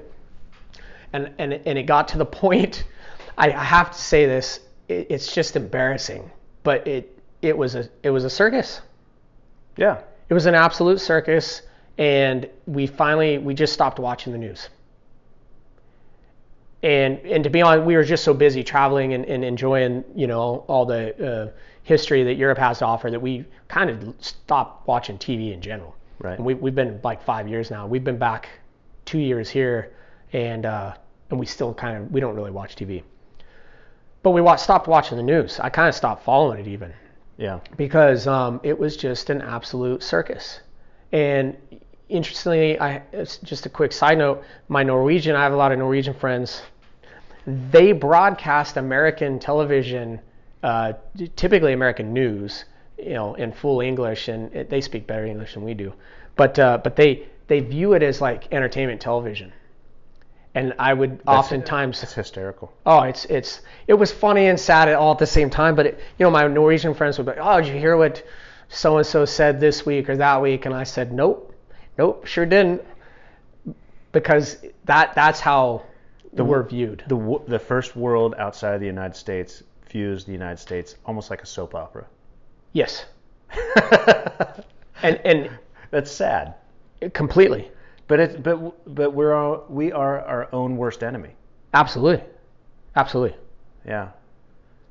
yeah, I just have this vision in my head. I saw um, San Diego Fire Department's been burning down a lot of boats lately. okay. You know, most recently the Bonhomme Richard. Oh, jeez. It wasn't really our fault because the Navy tried to fight that fire for an hour before they called for the federal fire department. Federal fire department fought for an hour before they called for help to the San Diego Fire Department. And we show up and shit's blowing up. Blah blah blah blah blah. It's a deep-seated ship fire in a harbor, Yeah. our harbor. It was a no-win situation by the time San Diego Fire Department got there. But the Bonhomme Richard fire to me is 2020 in a capsule. you know, of our country. It's like here here here it is. This is a this is a graphic representation of the United States in 2020. We're just falling apart at the seams, burning down to the waterline. Just we are we don't have our shit together right now. I now I, I still think we're the greatest nation on on earth because of the opportunities that are available here and the civil liberties that are allowed that have caused a lot of these problems. But we're just a shit show right now. Well, we are, and and you know what's what's a shame or what's scary about it is um, you have other right. We've we've all heard this um, great power competition uh, being thrown around now, right? If you watch certain certain news outlets, um, there are countries that are just drooling at the mouth at um, watching us basically tear ourselves apart from the inside out. Oh yeah. And just they don't even have to put boots on the ground. No. Hell, we're we're going to do it ourselves. Yeah, we're winning for them. Absolutely. China, Russia. Yes. They're they're looking at us just going, thank God. Oh, they're they're they're they're winning a war against us without deploying any military right now. Completely. And and what's um, what's really a shame is that as a country we we don't identify ourselves as Americans first anymore. A large part, I shouldn't say we all. No, I, I think you're right in that, and it's funny because one of my previous guests, when when the whole um, George Floyd incident happened, I had a longtime friend, Ralph Haynes, come on my show. That and was a great podcast, by the way. Thank you. Uh, I, I, I thought it was pertinent at the time. It was. And and you know pulled one of your peers in, Dan Crenshaw, his book. I had just read his book, and that guy is amazing. Dan Crenshaw is amazing. I, I, I can't go a day without thinking about his words of instead of telling everyone to not be offensive, work equally as hard at not being offended. Man, if, if our country could put that foot forward, that, that to me is like a JFK moment. Like, you know, sure. ask not what your country can do for you, but what you can do for your country. Ask not to be, a, uh, uh, you know, others to not be offensive. Work to not be offended. Like, what a what a clutch, pivotal turnaround point. Um, but going back to Ralph, like he flat out said, you know, this. He, he said, I, have never been to Africa. Why uh, why do you want to call me an African American? He says, I'm an American. I yes. Was, I was born in Texas. Yeah. And yeah. I have guys on my crew go, oh, I'm Irish American. Oh, I'm Italian American. Oh, I'm this. And like, I, I've been raising my kids like, hey, we need to be, if, if we're ever going to prove to the world that we have culture, we need to be first and foremost American. Yeah, and absolutely. It, and it does not matter what ethnicity you are. It does not matter. No, not at all. Uh, it, it should not be a leg up, a crutch, a disability. It should be that you're an American. And, and if we could get to that point, we might turn the corner. See, this is that's the big difference between us and other first first I'll say European nations, mm-hmm. is is that they are um, they don't do that. Right. They don't do that. I don't know if that's a carryover from uh, from from the days when uh, a, a, ship of uh, Irish, you know, were coming to America and and you know they all lived in the same neighborhood, right? Right. And, the Italians all lived in. Is that a carryover from Maybe. from when we were forming? Yeah, because the great recipe, you know, the great recipe of uh, the melting pot is assimilation. That's why it's called the melting pot, America, right? And we've had a few generations now that have chosen not to assimilate. And I don't know exactly what the starting point is. I can't say it's Korea, World War II, Vietnam, those, you know, because what, what categorically happens is when we go overseas and do our job for freeing the free world, being the leader of the free world, and other people say we're capitalist, imperialist, and oppressive. But historically, we don't occupy territory. We, we go and liberate in the interest of the majority and then leave. And people want to say it's economic or empirically, powerly driven it, it's arguable either way from whatever viewpoint you are. Your perspective is your truth. And so, Yeah. therefore, whatever perspective you want to stand on, you will call that your truth. But hi- historically, the United States has stayed inside the continental United States, minus you know Puerto Rico, Hawaii, Guam, Samoa, places like that. That we haven't kept colonies. We're not in Africa. We're not in Europe. We're not in Southwest Asia. You know, we're not doing that. We don't have colonies there. Um, so, as an ideology of going out and, and spreading democracy and freedom, I, I lost my train of thought. Well, I think we were talking about it being uh, being viewed as oppressive, and and you know I had I had mentioned well we were talking about it being a carryover. Here's the thing: if you you know uh, Americans are very quick to to talk about how our culture is um, we're oppressive to ourselves or oppressive to not recognizing the melting pot and where people oh. originally come from you want to know what happens, and this is why I wanted to put that into context. You want you want to know what happens when you decide to go live in a country in Europe? You you assimilate. Yeah. Because if you don't, you you, you don't get by. Right. You just don't. It just doesn't work that way. Right. And here in the last that that's where I was going was the assimilation, the, which is the recipe of the melting pot. We've allowed cultures to not assimilate. Yeah. So so we've become fractured. Yes, very. That's that's and that. But that maybe had, that's and that's that's create created our our shit show. The Jerry well, the Jerry Springerism of you know world media, like sure. where where we are. You know we're, we are we're we we've become a little bit of the Jerry Springer show to the first world. We have we we have indeed. No, but but yes, absolutely, I would agree. We haven't put being an American as the priority. Yeah. That's interesting. Because that, it's funny because like you went over, you know, you you did your career in the United States Navy. You know, as an American, and you've served our country, and you've how many years? You, uh, I'm at just over 24. You're at 24. You're going to do 25. Yeah. And what's the biggest thing? Not not to put you like in a like, hey, one thing to say, but like, sure you know, you're at 24 years and we chose to do this a year before retirement because you wanted to get some things out. And as as someone who's served the United States for 24 years, what's what what are you taking away right now? Like what what is it that you have per, the perspective that you want to share? That's a heavy question. It is. You, the biggest I, I, I man that's a that's a good one um, I would say that we need to not try and have all these different groups. That we, we need to be Americans first. Uh, there's a lot of people right now writing articles about, you know, basically um, saying that if I say I don't see color, that that's a farce.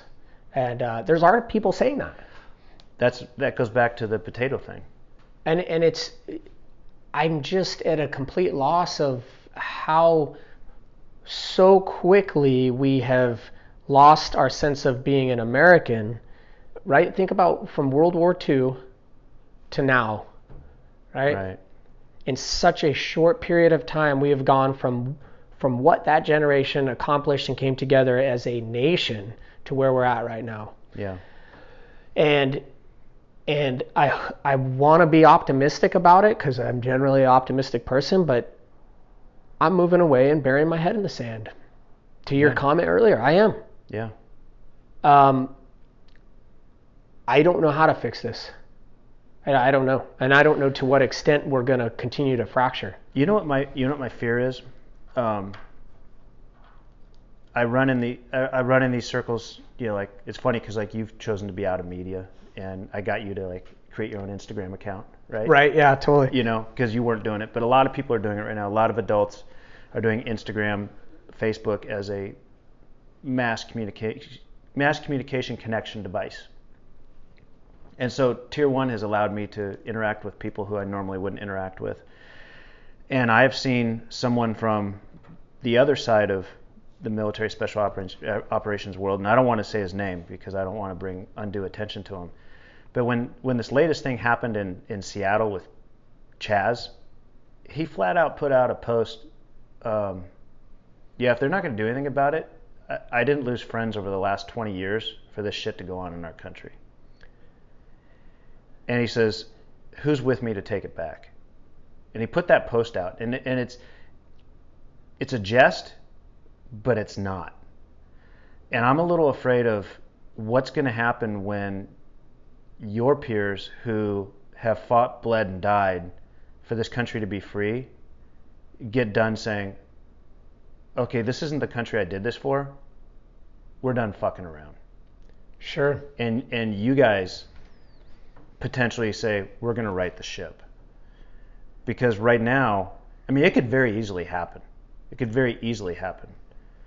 Because people with experience of direct action, overwhelming force, overwhelming ability Sure. to, to just say, you want to protest or, or you want to occupy or you want to, you know, say you're no longer part of the United States. Well, my United States says you are, and this is what I'm doing. And then, like, they can't deploy the, the United States military against these people. I mean, we already have two armed coalitions shooting at each other in Louisville. We're, we're, I mean, we're at that point of like, if these people decide to start putting stuff down, they're going to win. Because historically, they win. You know, it, it's, Yeah. a, it's a culture of winning. The, your community, the special operations military community, has a long culture of winning. Even with losses, you'll win. Oh yeah, absolutely. High, high win rate. Yeah.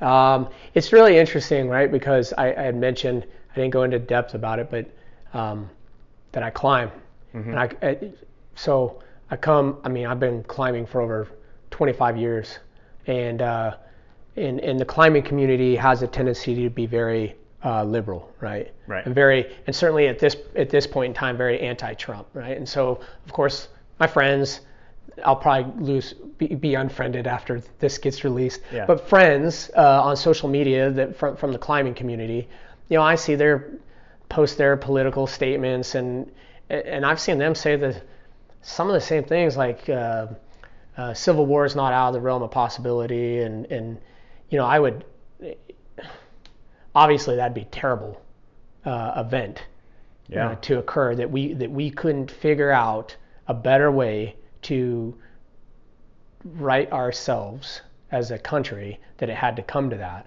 Um, but I, I have a tendency to be very open-minded um, because I see both. I, I just happen to be associated with with kind of both ends. Right. Um, I don't consider myself either one. I consider myself probably somewhere in the middle. I like to apply common sense to situations. What- It seems like we've lost our ability to just apply common sense. Well, it goes back to once again that the two-party system is inherently flawed. It builds you to be one or the other. Yes.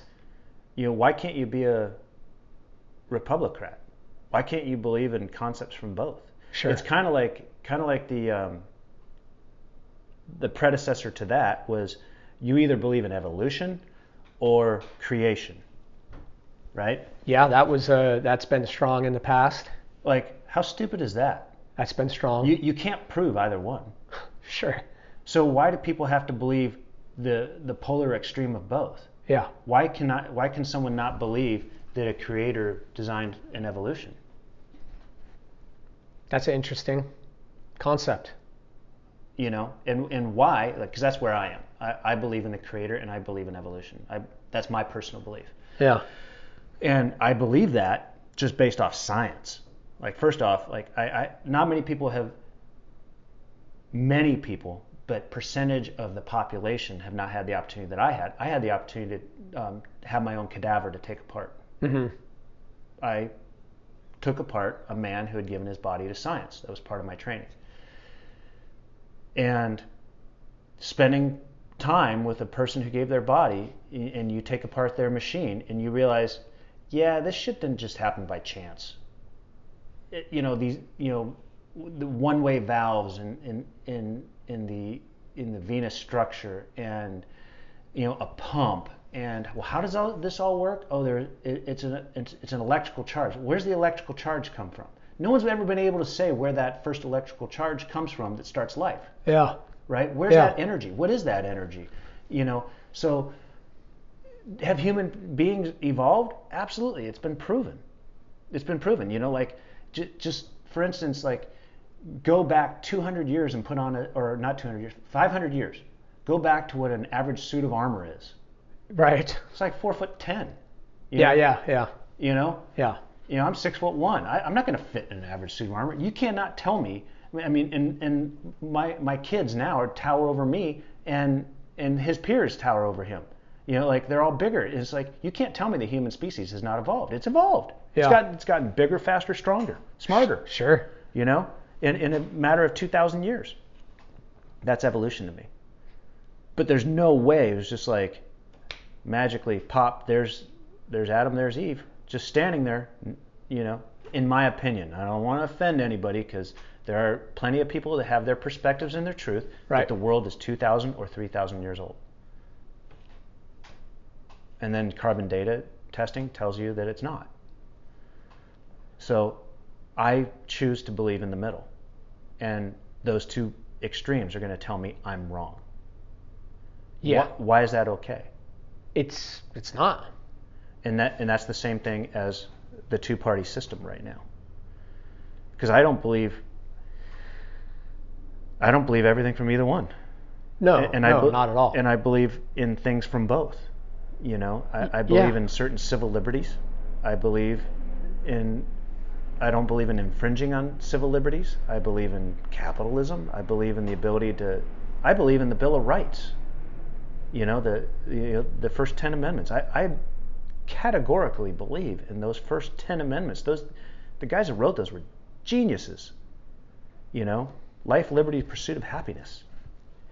if you are so easily swayed to to one extreme or the other, right? If you allow yourself, I think maybe do we have a hard time as Americans just controlling um, our emotions? It, I guess we get.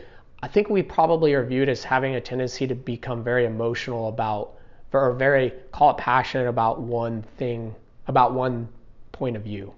I think we've lost the ability, and I don't know if this is a result of uh, potentially not enough Americans traveling outside of America to get that perspective, but I, I just hate to think that, that folks have become so accustomed to to choosing a side. And and he, here's the thing, and we could go on about this for a hundred years, but to me, it's it's the media drives so much of this, and so, especially social media and what we've become accustomed to in the last I don't know how Facebook is about ten years. I don't even know. I but, don't either. But right since Right. the since the inception of all this social media and, and this during that time frame is where the most it seems like the most extreme changes have occurred in such a short amount of time. Prior prior to social media it took longer for you know maybe this has all been building but maybe it was uh, maybe it was amplified or uh, given a boost by the rise of social media and the fact that people can say absolutely absurd things on social media with zero consequence You know what's funny about that is I, I just saw something recently, and you're gonna laugh because no one's gonna say he's a genius, except me. Mike Tyson said something recently, okay and he, he- not not to me, but he said something.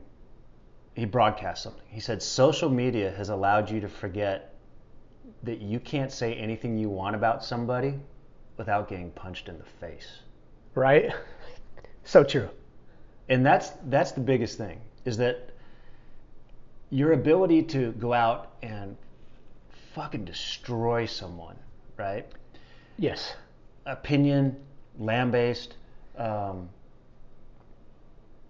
vilify um, whatever you want to do to somebody. You can- trolling people that troll yeah, that- yeah yeah. You can you can just go do whatever you want to someone else with zero consequence. zero and we've seen it in our communities you know we've seen it in our communities where like i remember if i didn't watch my mouth like in the beginning of my career someone would take me out, out back tune me up you Better believe it. And you can't do that now. There, there's there's no consequence for words anymore.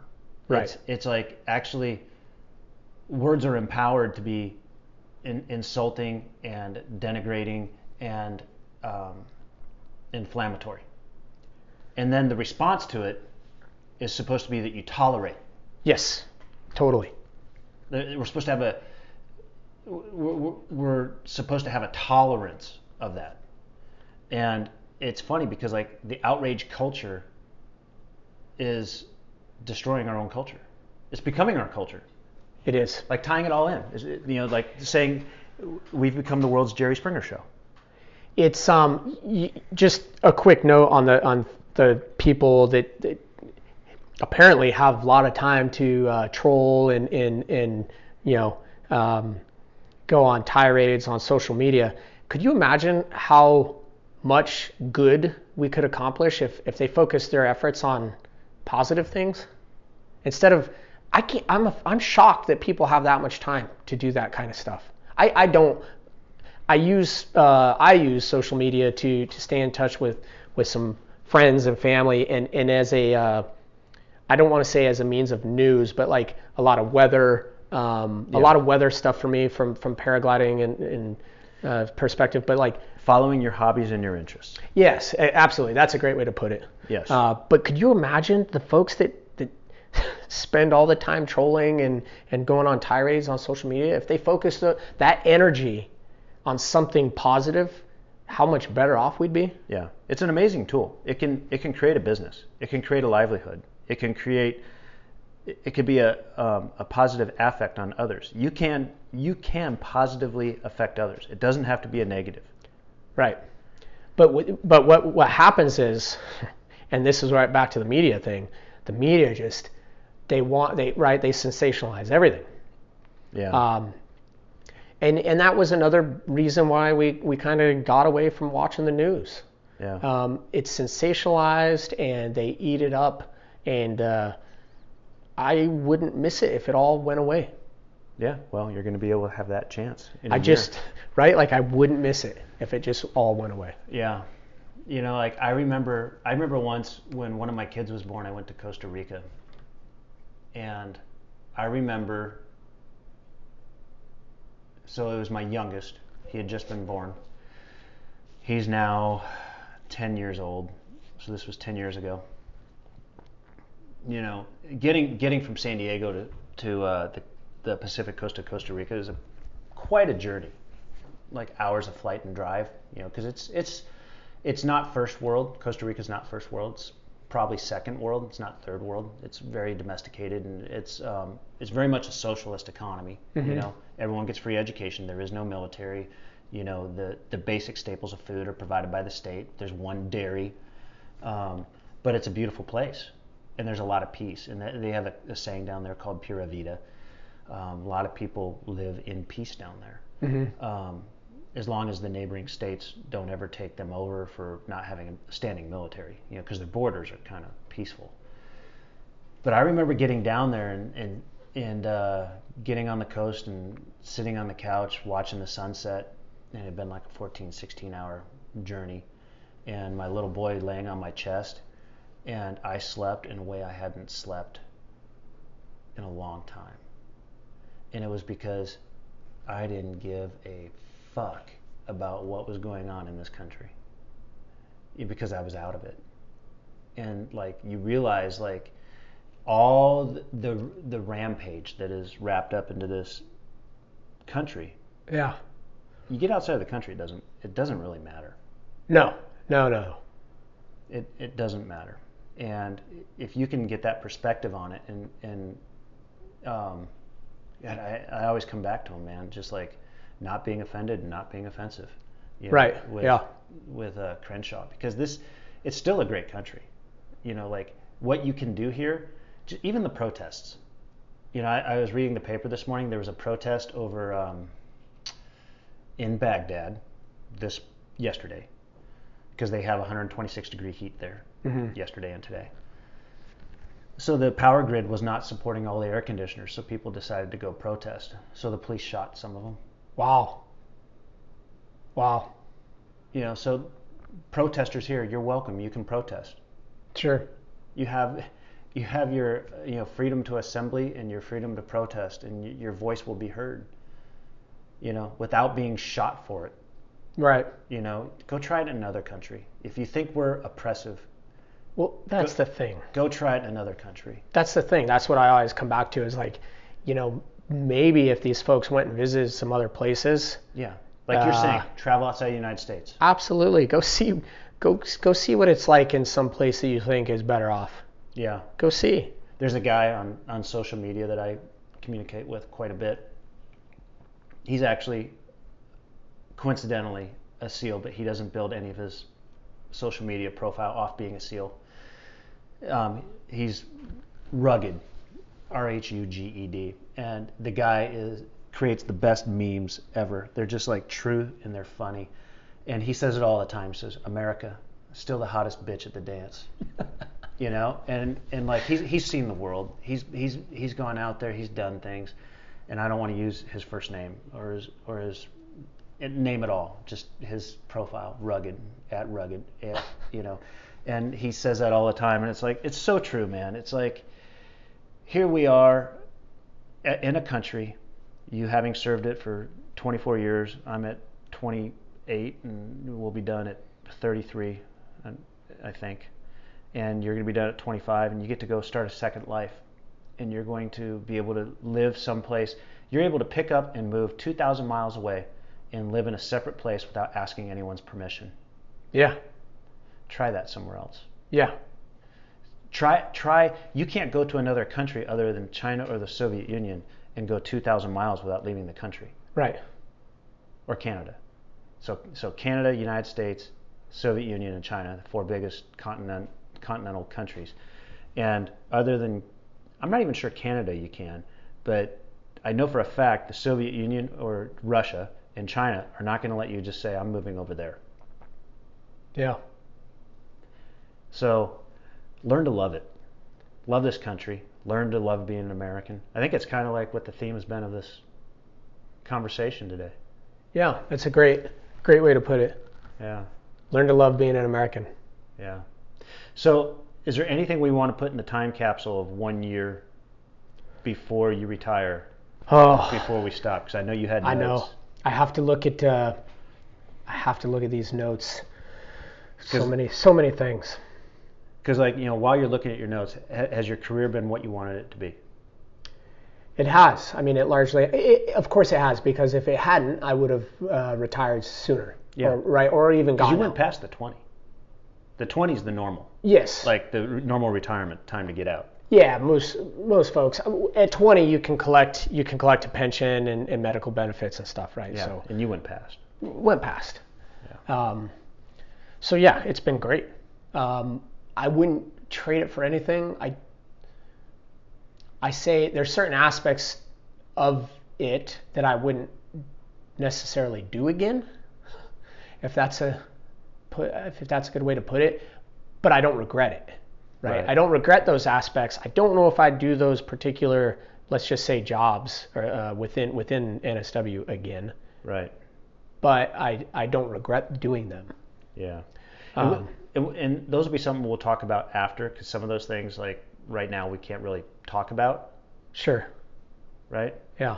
But we can, once you're done with your career, we can talk about the lineage of your career, and then Yeah, we- and then like how it feels after. Yeah, that would be a great great topic uh, because that that will then we'll be able to incorporate stories like uh, more stories Yeah. from some of the guys that aren't here uh, anymore for sure, right? Um, Yeah.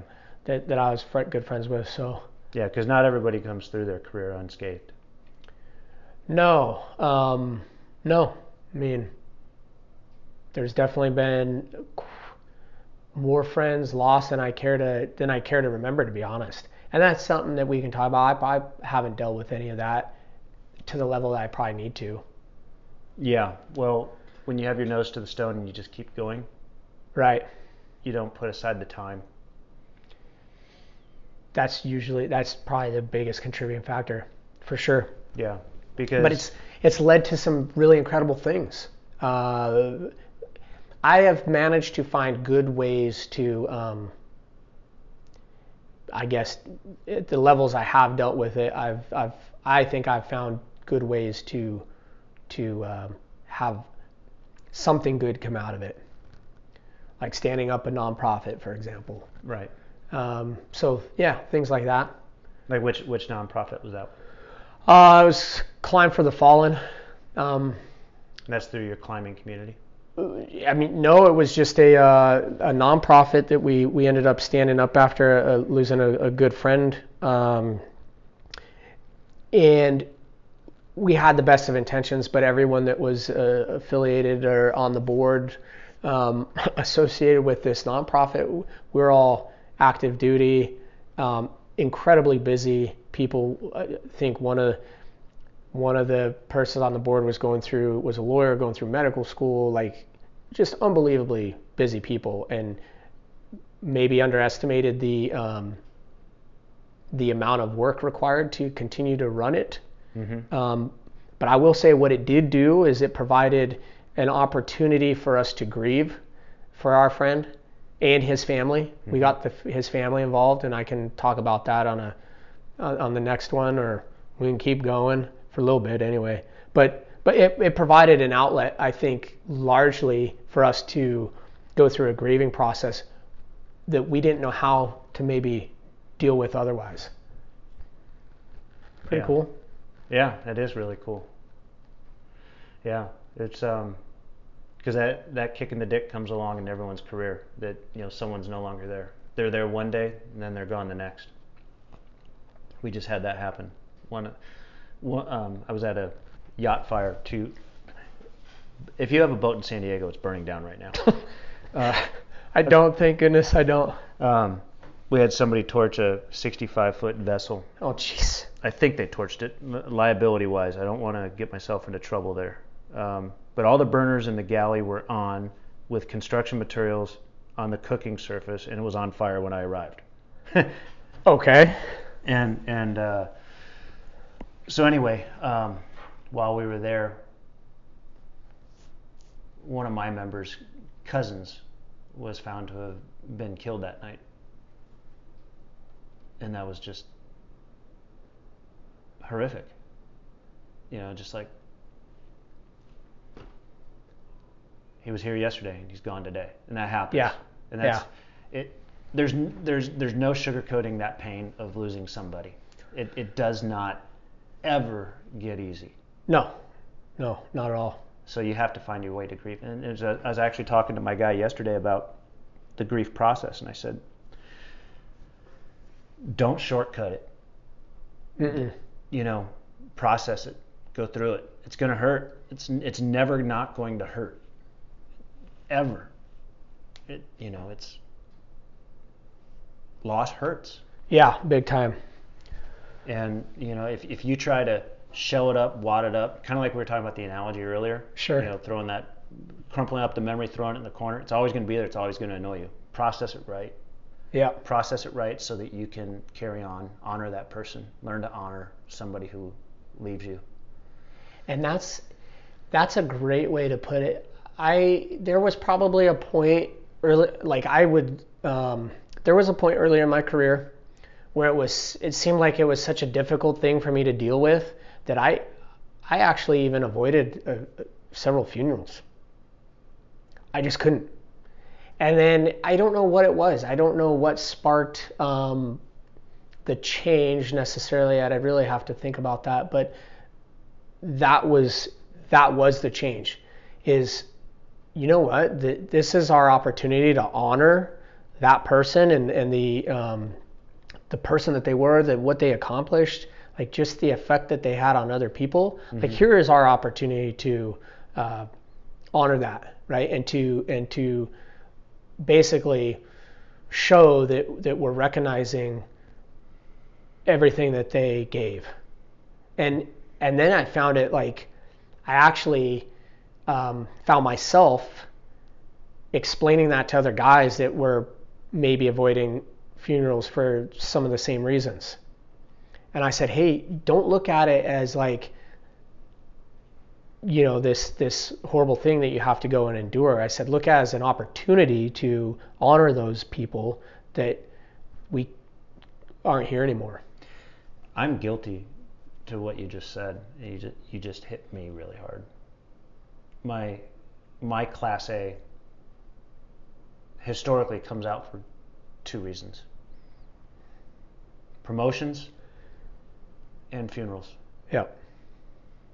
And um, my kids know that when it comes out, like dad's probably going to a funeral, you know, unless unless like we're celebrating, hey, Uncle so and so is getting promoted.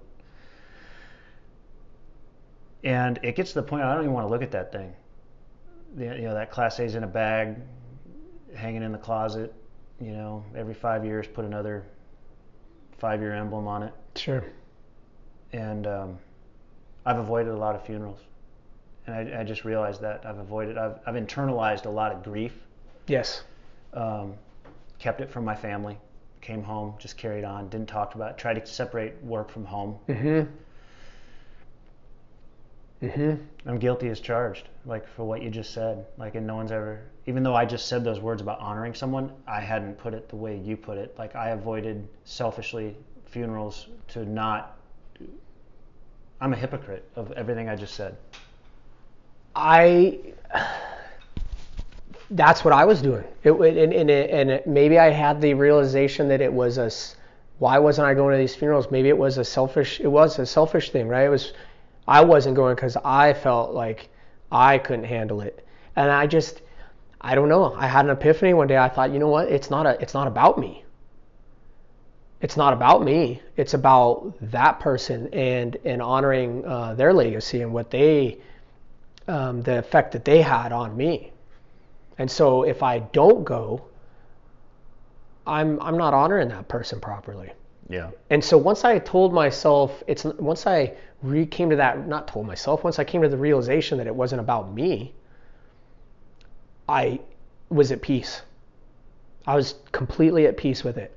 And that was when I was able to have conversations with guys uh, that were pro- potentially hesitant um, to, to, to go for you know fear of dealing with their own grief. Um, I st- gave them that perspective and, and changed them. Yeah. That's a good perspective.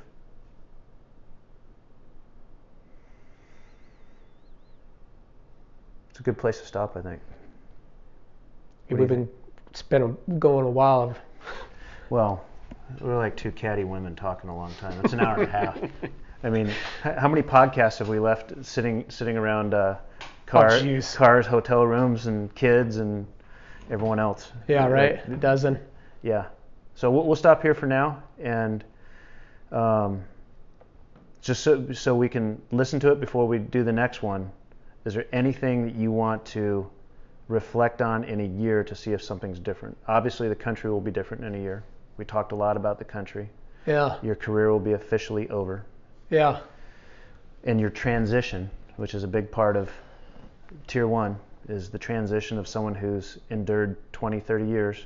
You'll have 25 years, you will have endured, survived, and you'll move on to your what you're going to do as your hobby next. And we always joke about it being we do something like a Walmart greeter.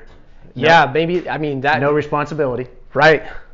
That might be a great way to start the next one. Talk about levels of responsibility that we're willing to accept.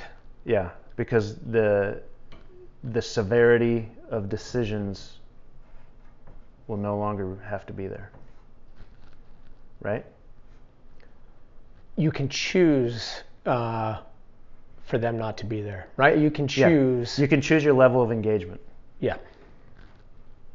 That's a way to say it, I suppose. Yeah. Cool, man. Well, this has been awesome. I mean, it's been a long time coming, but it's been awesome. I'm really glad we we made it happen. Yeah. Good times, man. I'm looking forward to a year from now, and I'm going to look forward to enjoying this next year together. Well, thank you so much. You bet, buddy. All right. This episode is brought to you by some of our sponsors. Tier 1 Talks would not exist if we did not have the ability to have sponsorship. And I would like to thank Brute Force Tactical for supplying all the sandbag needs for Tier 1 athletes, our Instagram parent page. As you know, every workout metabolic conditioning circuit that is put into Tier 1 athletes, also known as uh, tactical conditioning, uses sandbags. Sandbags are the ultimate unusual large odd object.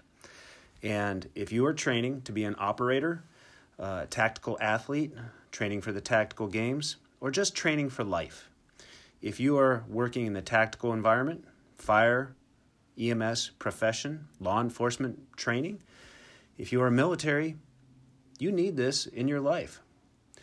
The company Brute Force Tactical provides sandbags in various size, capacity, and shapes. Everything from the Brute Ball, one of my favorites, 100 to 150 pound Brute Ball, which will humble you. You stack that up with uh, a rower running or an assault cycle, and guess what? You're going to kick your own ass. They have the operator bag, the strong hand, no uh, correction, strongman, no hands sandbag, up to 200 pounds. It's a common object used in the tactical games. I strongly encourage you to get after it, train accordingly. Uh, hit up our link tree on Tier 1 athletes, and you will find a link to Brute Force Tactical where you will always get a discount purchasing any sandbag through Tier 1 athletes. I would also like to thank Hoist Hydration. Hoist Hydration is a company that is making top level hydration products. If you thought Gatorade was it, it's not. Uh, coconut water, not. Hoist Hydration brings you IV level hydration. It has a perfectly isotonic solution, meaning that it is absorbed directly into the bloodstream without the need for digestion. Have you ever drank a quart of water and had sloshy stomach right after you work out or before? Drink Hoist. You will not have that problem anymore. You can literally feel it going into your bloodstream as soon as you ingest it. It is an amazing recovery tool. I use it after every endurance event I have. Uh, it contains double the electrolytes, half the sugar, and it actually tastes amazing. Multiple flavors peach, orange, dragon fruit, strawberry, watermelon. Soon to be released in their powder packets, which will allow you to take Hoist with you anywhere and add it to any of those plastic water bottles that we're all used to getting off of trucks or helicopters that are hot and in the middle of nowhere. Something that someone says, hey, you need water, here you go. And you have a little 16.9 ounce bottle of water. Now you can add your Hoist hydration packet to it, change the dynamics of that drink, and actually rehydrate. Thank you again to our sponsors. Let's get on with the show. Stand by to meet our next guest.